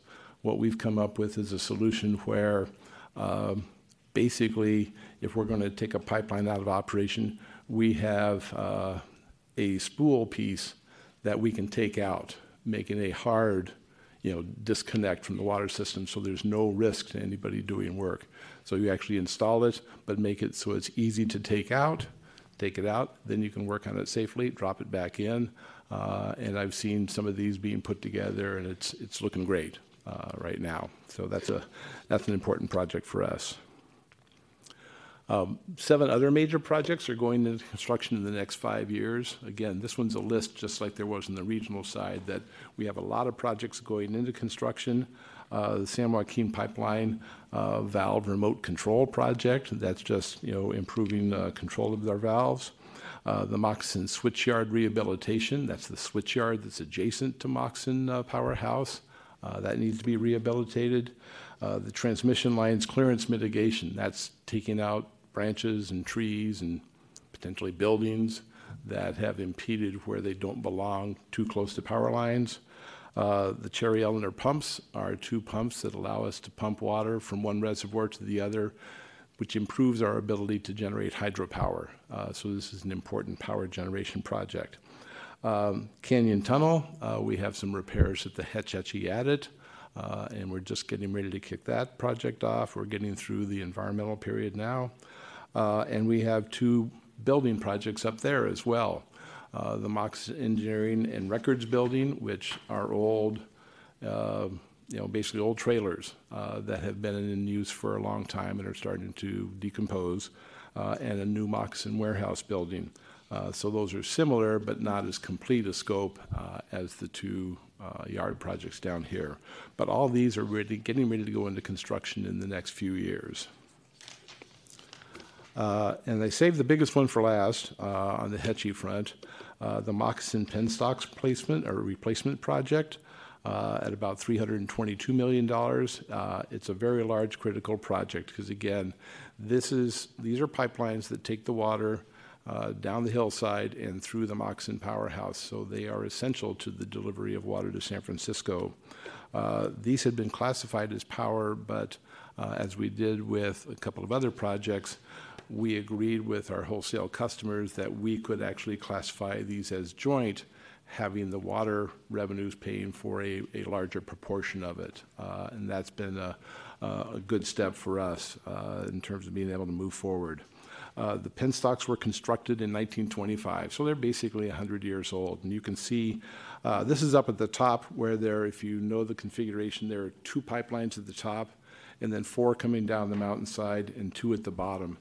And that's because there were four uh, generators originally, and then when they modernized it with new equipment, there were two generators, and so that's what we're having two. So this is the two section, uh, and you can see just on inspection that they kind of get worn uh, on the hillside. Uh, this isn't the this is the, the, technical evaluation is a lot more than looking at this picture and saying, "Ew, that looks ugly." Uh, no, we've been doing a lot of detailed work uh, because people were really hopeful that rehabilitation would be a better solution and a cheaper solution, uh, and everybody has concluded that no, replacement is going to be better off. And we've looked at a lot of different replacement options.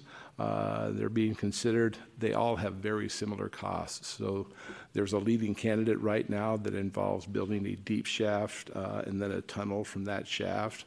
Uh, which is you know what's done in various other hydropower facilities around the world.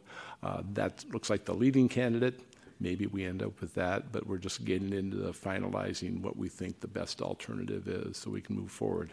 Uh, But this project, again, uh, it's in a critical space in our system, and it's, it's really old, just like many other things, and that's why we need to move forward on this project now.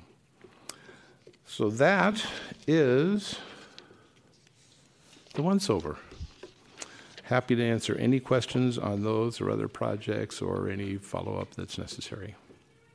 Well, thank you very much again, Mr. Ritchie, um, for that overview um, of setting up the budget. Um, I just got back from New York, and, and I was reminded of a, uh, and I'll probably um, butcher it, an old axiom that said sometimes cities are better known for, uh, you know, unfortunately, what they tear down and get rid of as opposed to what they keep and, and, and restore. And, uh, and, and it's sort of a little bit of a summary of what we just saw right now because I just remember we were up in uh, we were up in um, Moccasin. I think all of us you know, had a chance to go up to Moccasin and the, see the tunnel last time around. And I know that when we were at the uh, um, we went to see the mountain tunnels, and when we were at the uh, power plant, we looked down and we all took those nice uh, postcard pictures of the penstocks when we were there. And, and of course, since then, we've uh, realized that not only do we um, you know, have to upgrade the 100-year-old uh, infrastructure at the tunnel, but we're now we're at the point where it's like because of the diligence that is that this department has, that the penstocks are actually going to have to be whacked on and fixed also in order to make sure that uh, we keep up to the 20th century. And so I, I'm just sort of recognizing that there's sort of amalgam um, of that of that old phrase, and that is is that you know it's not one or the other. It's like what do we really need to do to in, to invest in our infrastructure and make sure that our resources, in this case water, is is going to be available to all San Franciscans, and that's what I see. And your report is you know pretty much. Uh, summarized, you know, all the stuff that we're doing. And it's really, you know, good to hear it and to see it all there because that's what we do as commissioners, you know, all year is look at, you know, your reports on what's going on and, and, uh, and it's our responsibility to approve, you know, what it, what the taxpayers have approved to take to, to fix stuff. So I just want to say a, a general thank you for letting us know what this all is. That's another um, good thing that we get to see during the course of the budgeting that is going on. So that uh, pontification done.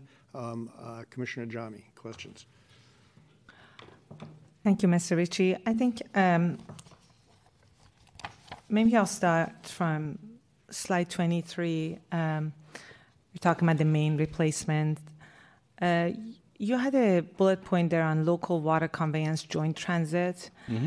Um, can you elaborate on that a little bit more? I was, uh, I'm very curious. Um, um, how that partnership. Sure. Yeah, go ahead. Yeah, we, um, you know, the local water conveyance distribution, we get to set all the priorities, and so the, that's where we're trying to make sure that we're doing what's most most important for protection of the water system.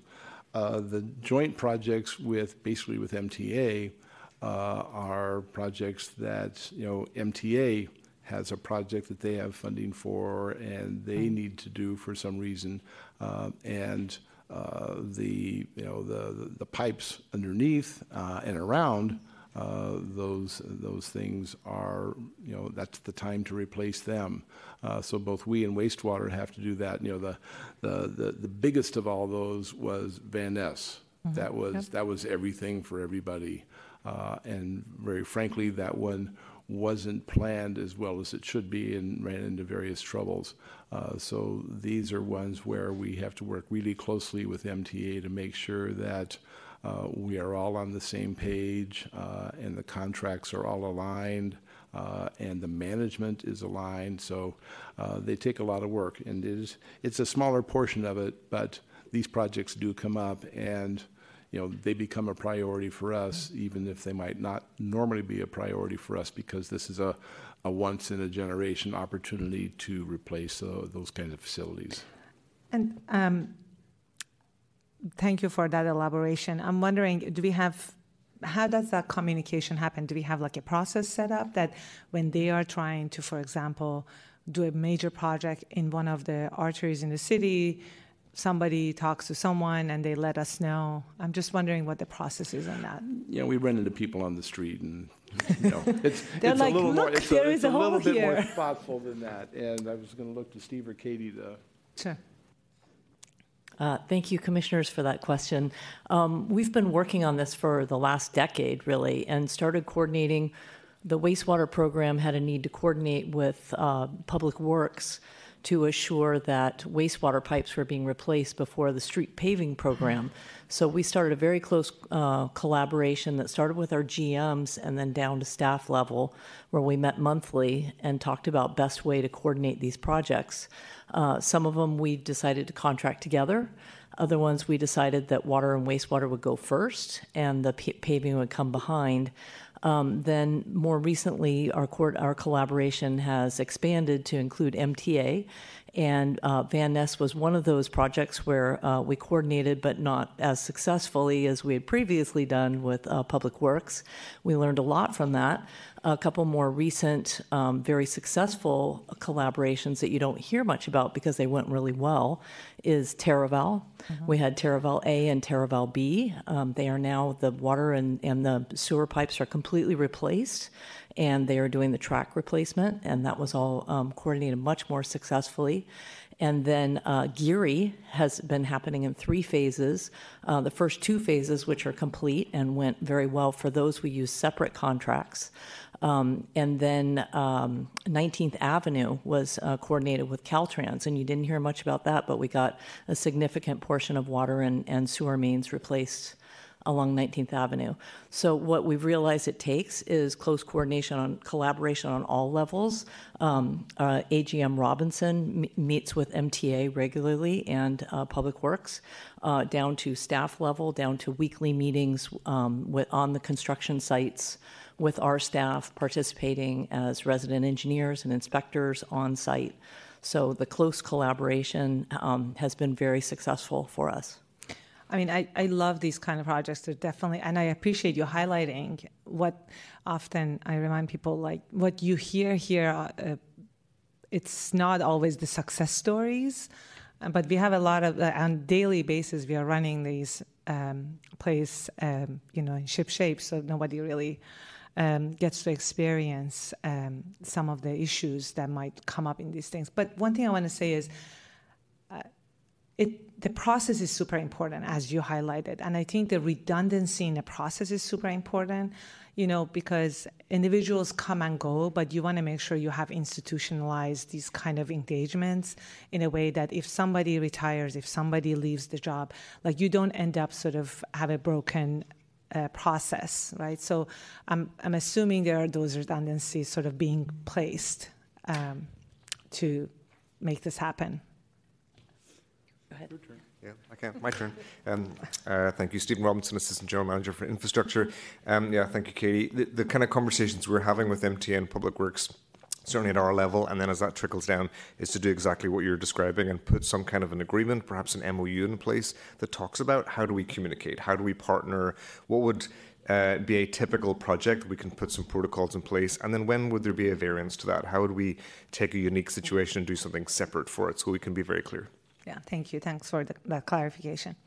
Um, okay, so then I have. Um, I also want to acknowledge, Mr. Ritchie, you brought up the, the on slide 22 um, a few of the major and 21 a few of the major capital projects that needs attention, and I can see our um, 1866 dam is uh, needs a lot of attention, obviously.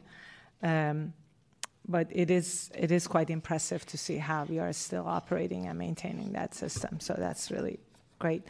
Um, my next set of questions goes to slide um, 29. Um, a couple of things. I want to say I appreciate your candidness with the Los Vaqueros reservoir expansion because personally, I would prefer we spend the money and the time to make sure we have every, everything lined up rather than getting into something and then um, coming out on the other side uh, with not much of a success story. So thank you for your diligence to making sure that you know, the institutional uh, setup is uh, well well set up and we have the right things in place and i think in the water sector obviously and every every one of these resource management sectors we are dealing with a lot of institutional issues and public policy issues rather than just um, technical issues Yeah. And if I, may- if I may Yes, say, please. I'm, I'm just the front person. We have Yes. a lot of staff who are engaged on these, uh, these projects, as on every other project. Of Uh, course. So they're the ones who are, they're the ones who are really doing that work. Right, and I appreciate you highlighting that. Obviously, we recognize the amazing staff that we have in the in every enterprise, especially the water enterprise. Um, so. Um, the next thing I wanted to talk about was the purified water project. And I just want to put this out there because for a city that has sort of um, been innovative in the front of on site reuse, it is always reminding me that these purified water projects, while great, it still reemphasizes the model that we have, which is treat water to the highest quality, bring it to people's homes, then they can flush it down their toilets. So, which is not a very efficient way of using um, our resources. Um, and I would say it requires a lot of. Another thing I would say is obviously the technology is there. The water that's purified, it is absolutely high quality. No doubt in that. It's basically people like desalination. I always remind them it's the same technology. You just use it for a different purpose.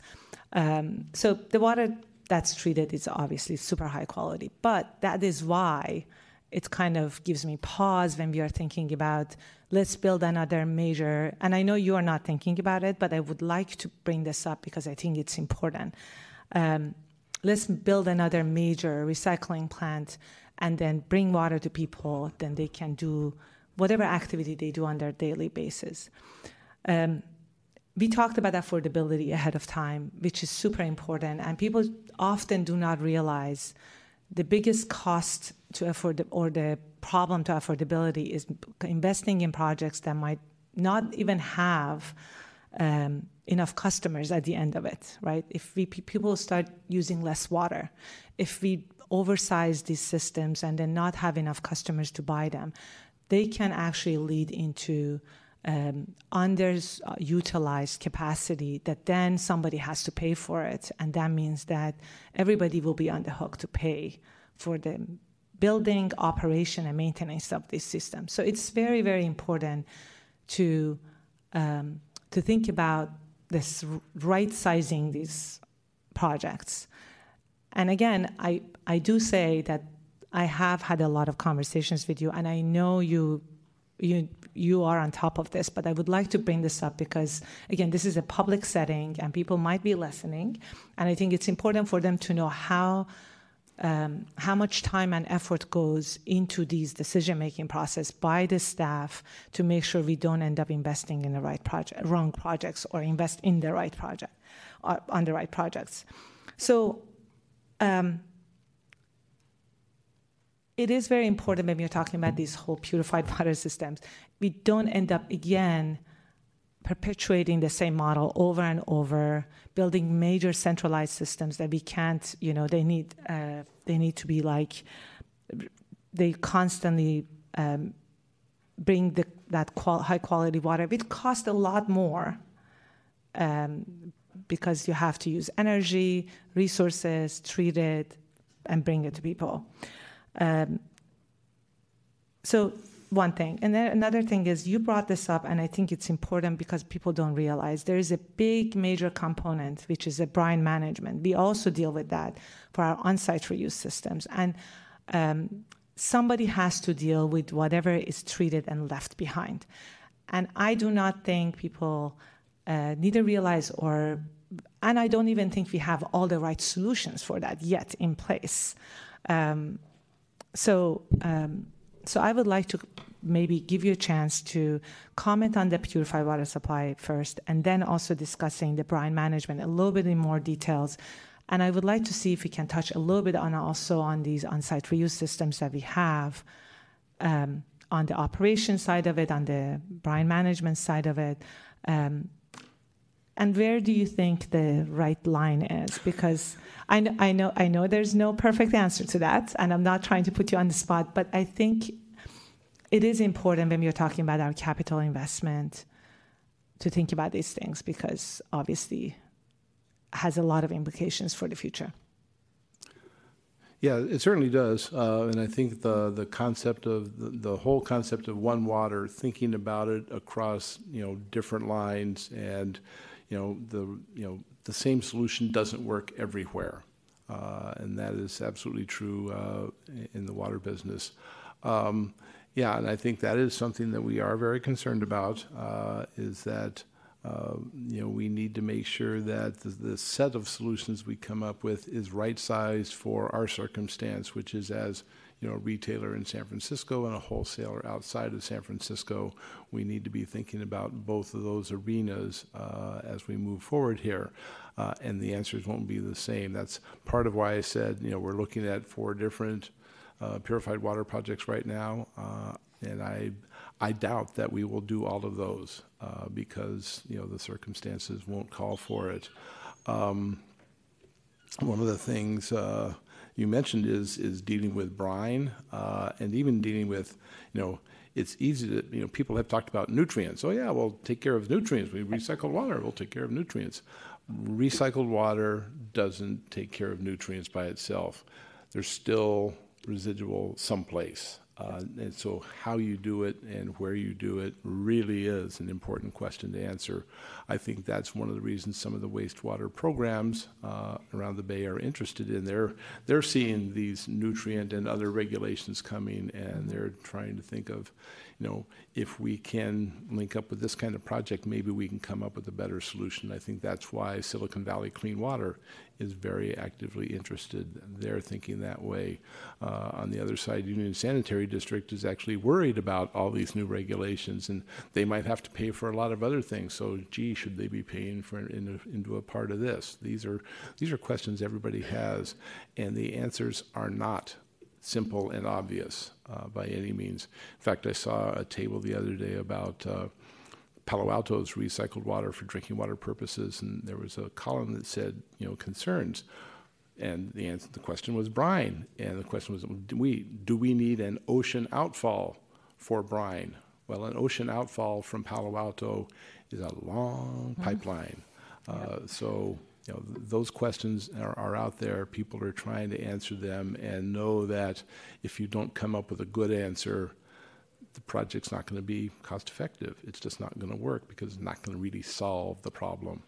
Um, so, uh, and on on-site stuff, I, I, think you know Paula and her staff have really been out there on that and really pushing on that and looking at different opportunities, and uh, and we think that that can work in a lot of places. It doesn't work everywhere. Uh, and you've got to actually think about uh, a number of the side effects of reusing water mm-hmm. in a building. You know, it doesn't necessarily, you know, uh, a, a, classic example that we run into, and I'm not sure what the solution will ever be, is plumbing is built to a certain size.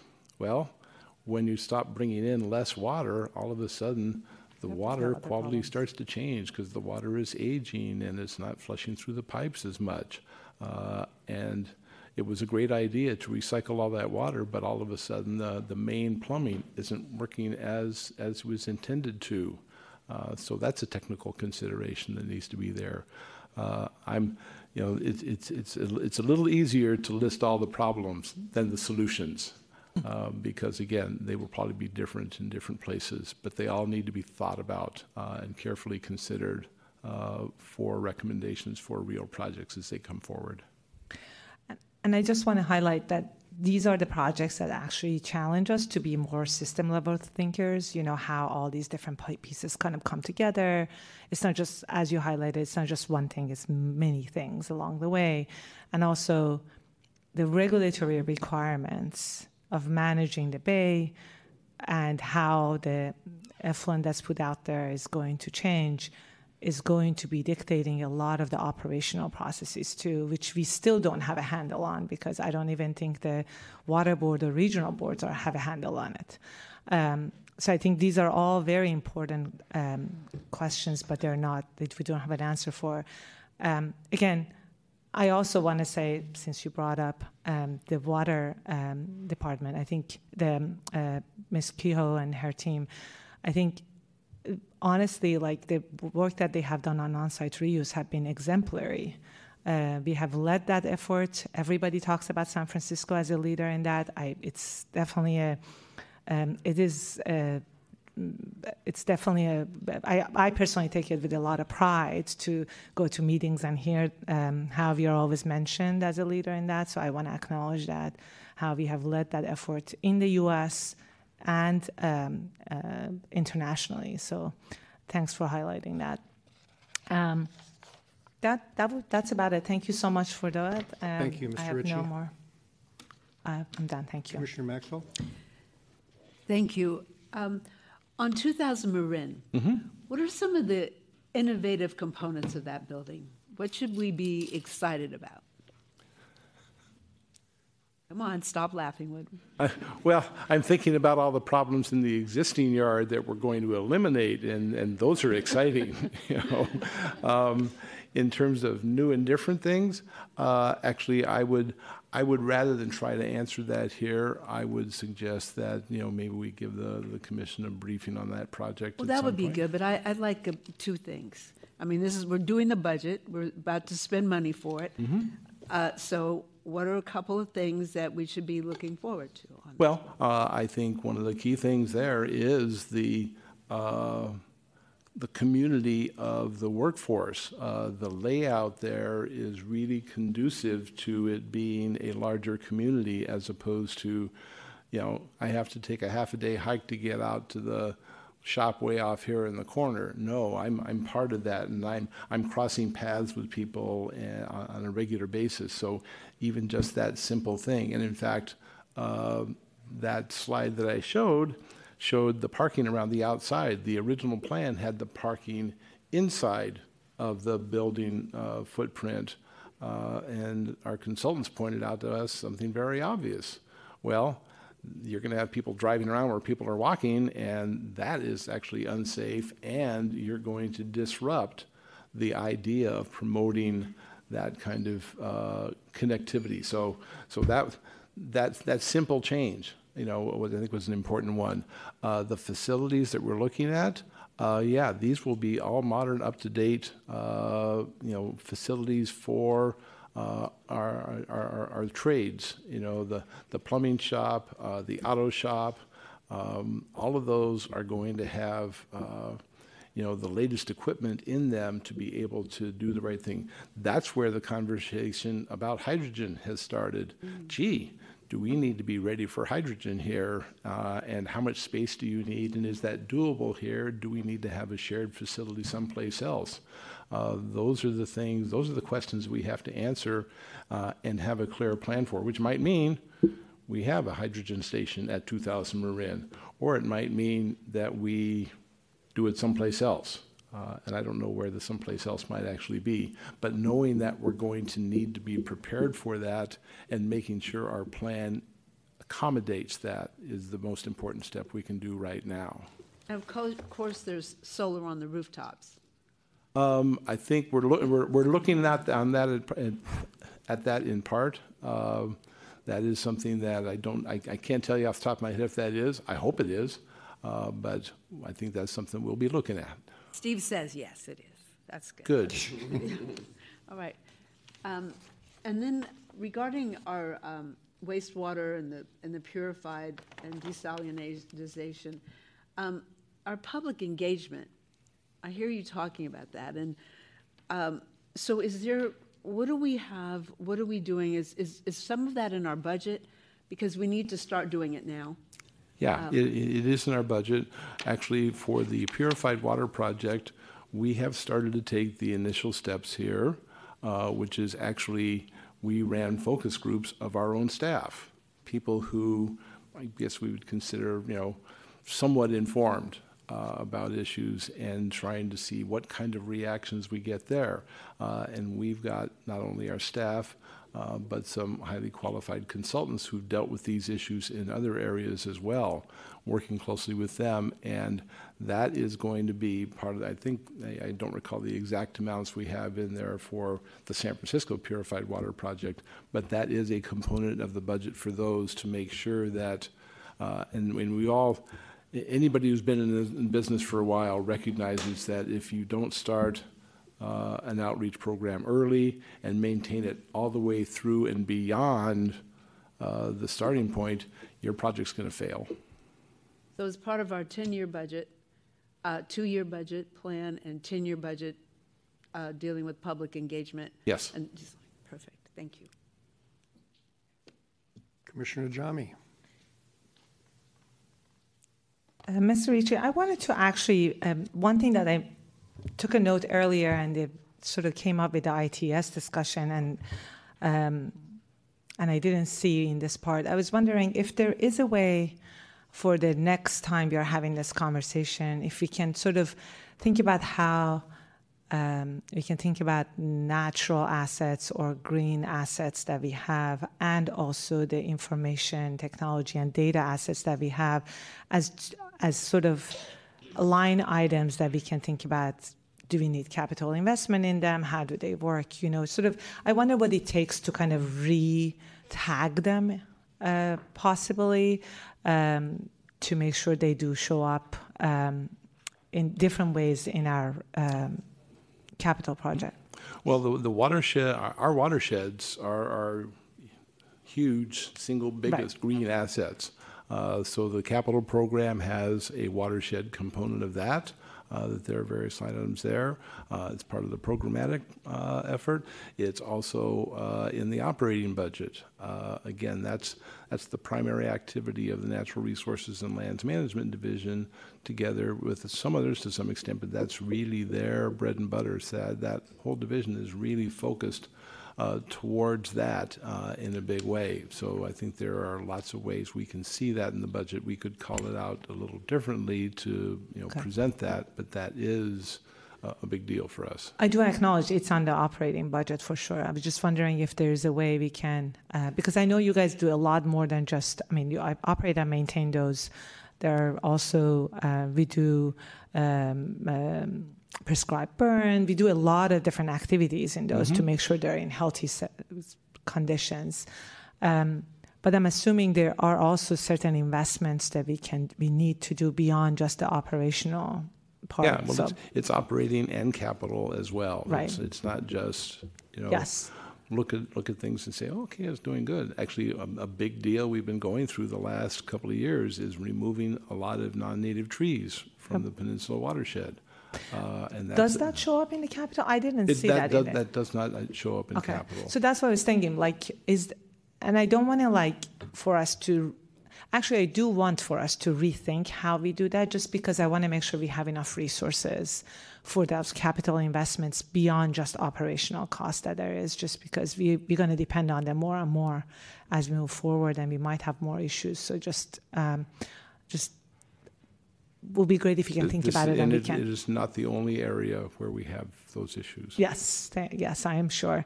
So as the, um, I know every one of those, uh, one of the areas that we have has the data and information technology and data s- and uh, the whole ITS as part of it. And I'm, I know that a lot of work happens there, but I wonder if also to make sure we have enough resources to invest in those kind of infrastructure we can put them as an item that it separately has its own capital and operational um, uh, sort of allocation um, to make sure we, have. we ma- I mean, I know we are making enough investment, but it's important to call them out to make sure people know what we are investing in.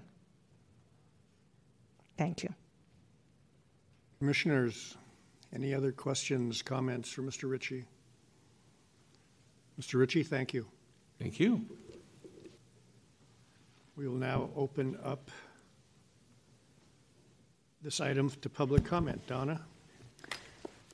Do we have any members of the public present for comment on item 4A?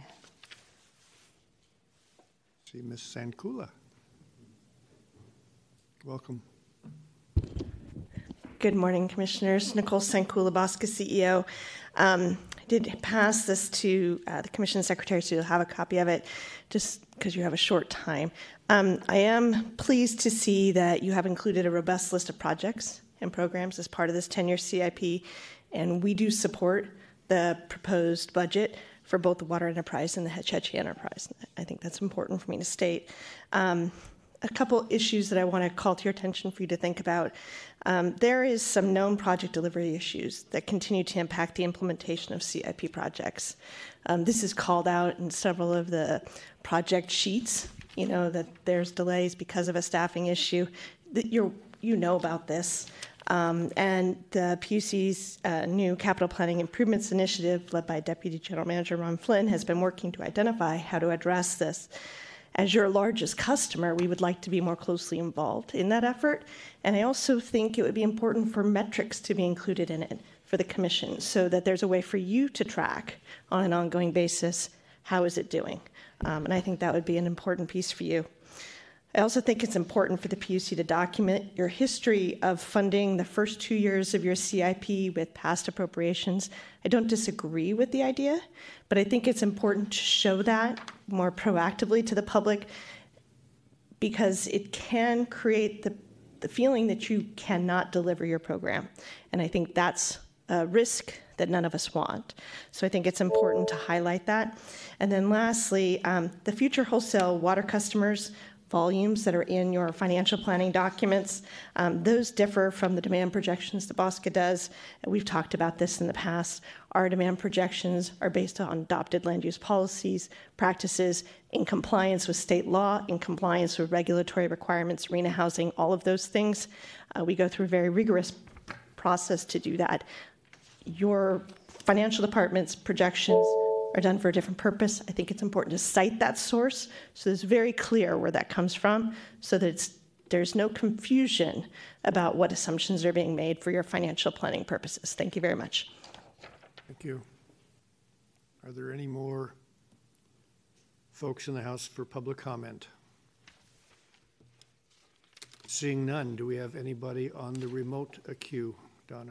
No, we had no remote uh, comments today. No requests for uh, public comment on the remote crew. So public comment is now over. Are there any other comments or that the commissioners would like to make? Thank you. So I'd like to, Donna, could you call the final Mm-hmm. item? Uh, we have a motion to continue the meeting to a special meeting for Friday, February 2nd. Is there a motion and second to continue? Motion to continue. Second. Roll call, please. President Paulson, Aye. Vice President Rivera, Aye. Commissioner Ajami, Aye. Commissioner Maxwell, Aye. Commissioner Stacy, Aye. and you have five ayes. Ayes. We will adjourn until next Friday at 9 a.m. And we are, will be in room 416. And we'll be in, in room 4, 416. 416, not this room, but 416 down the hall. Thank you.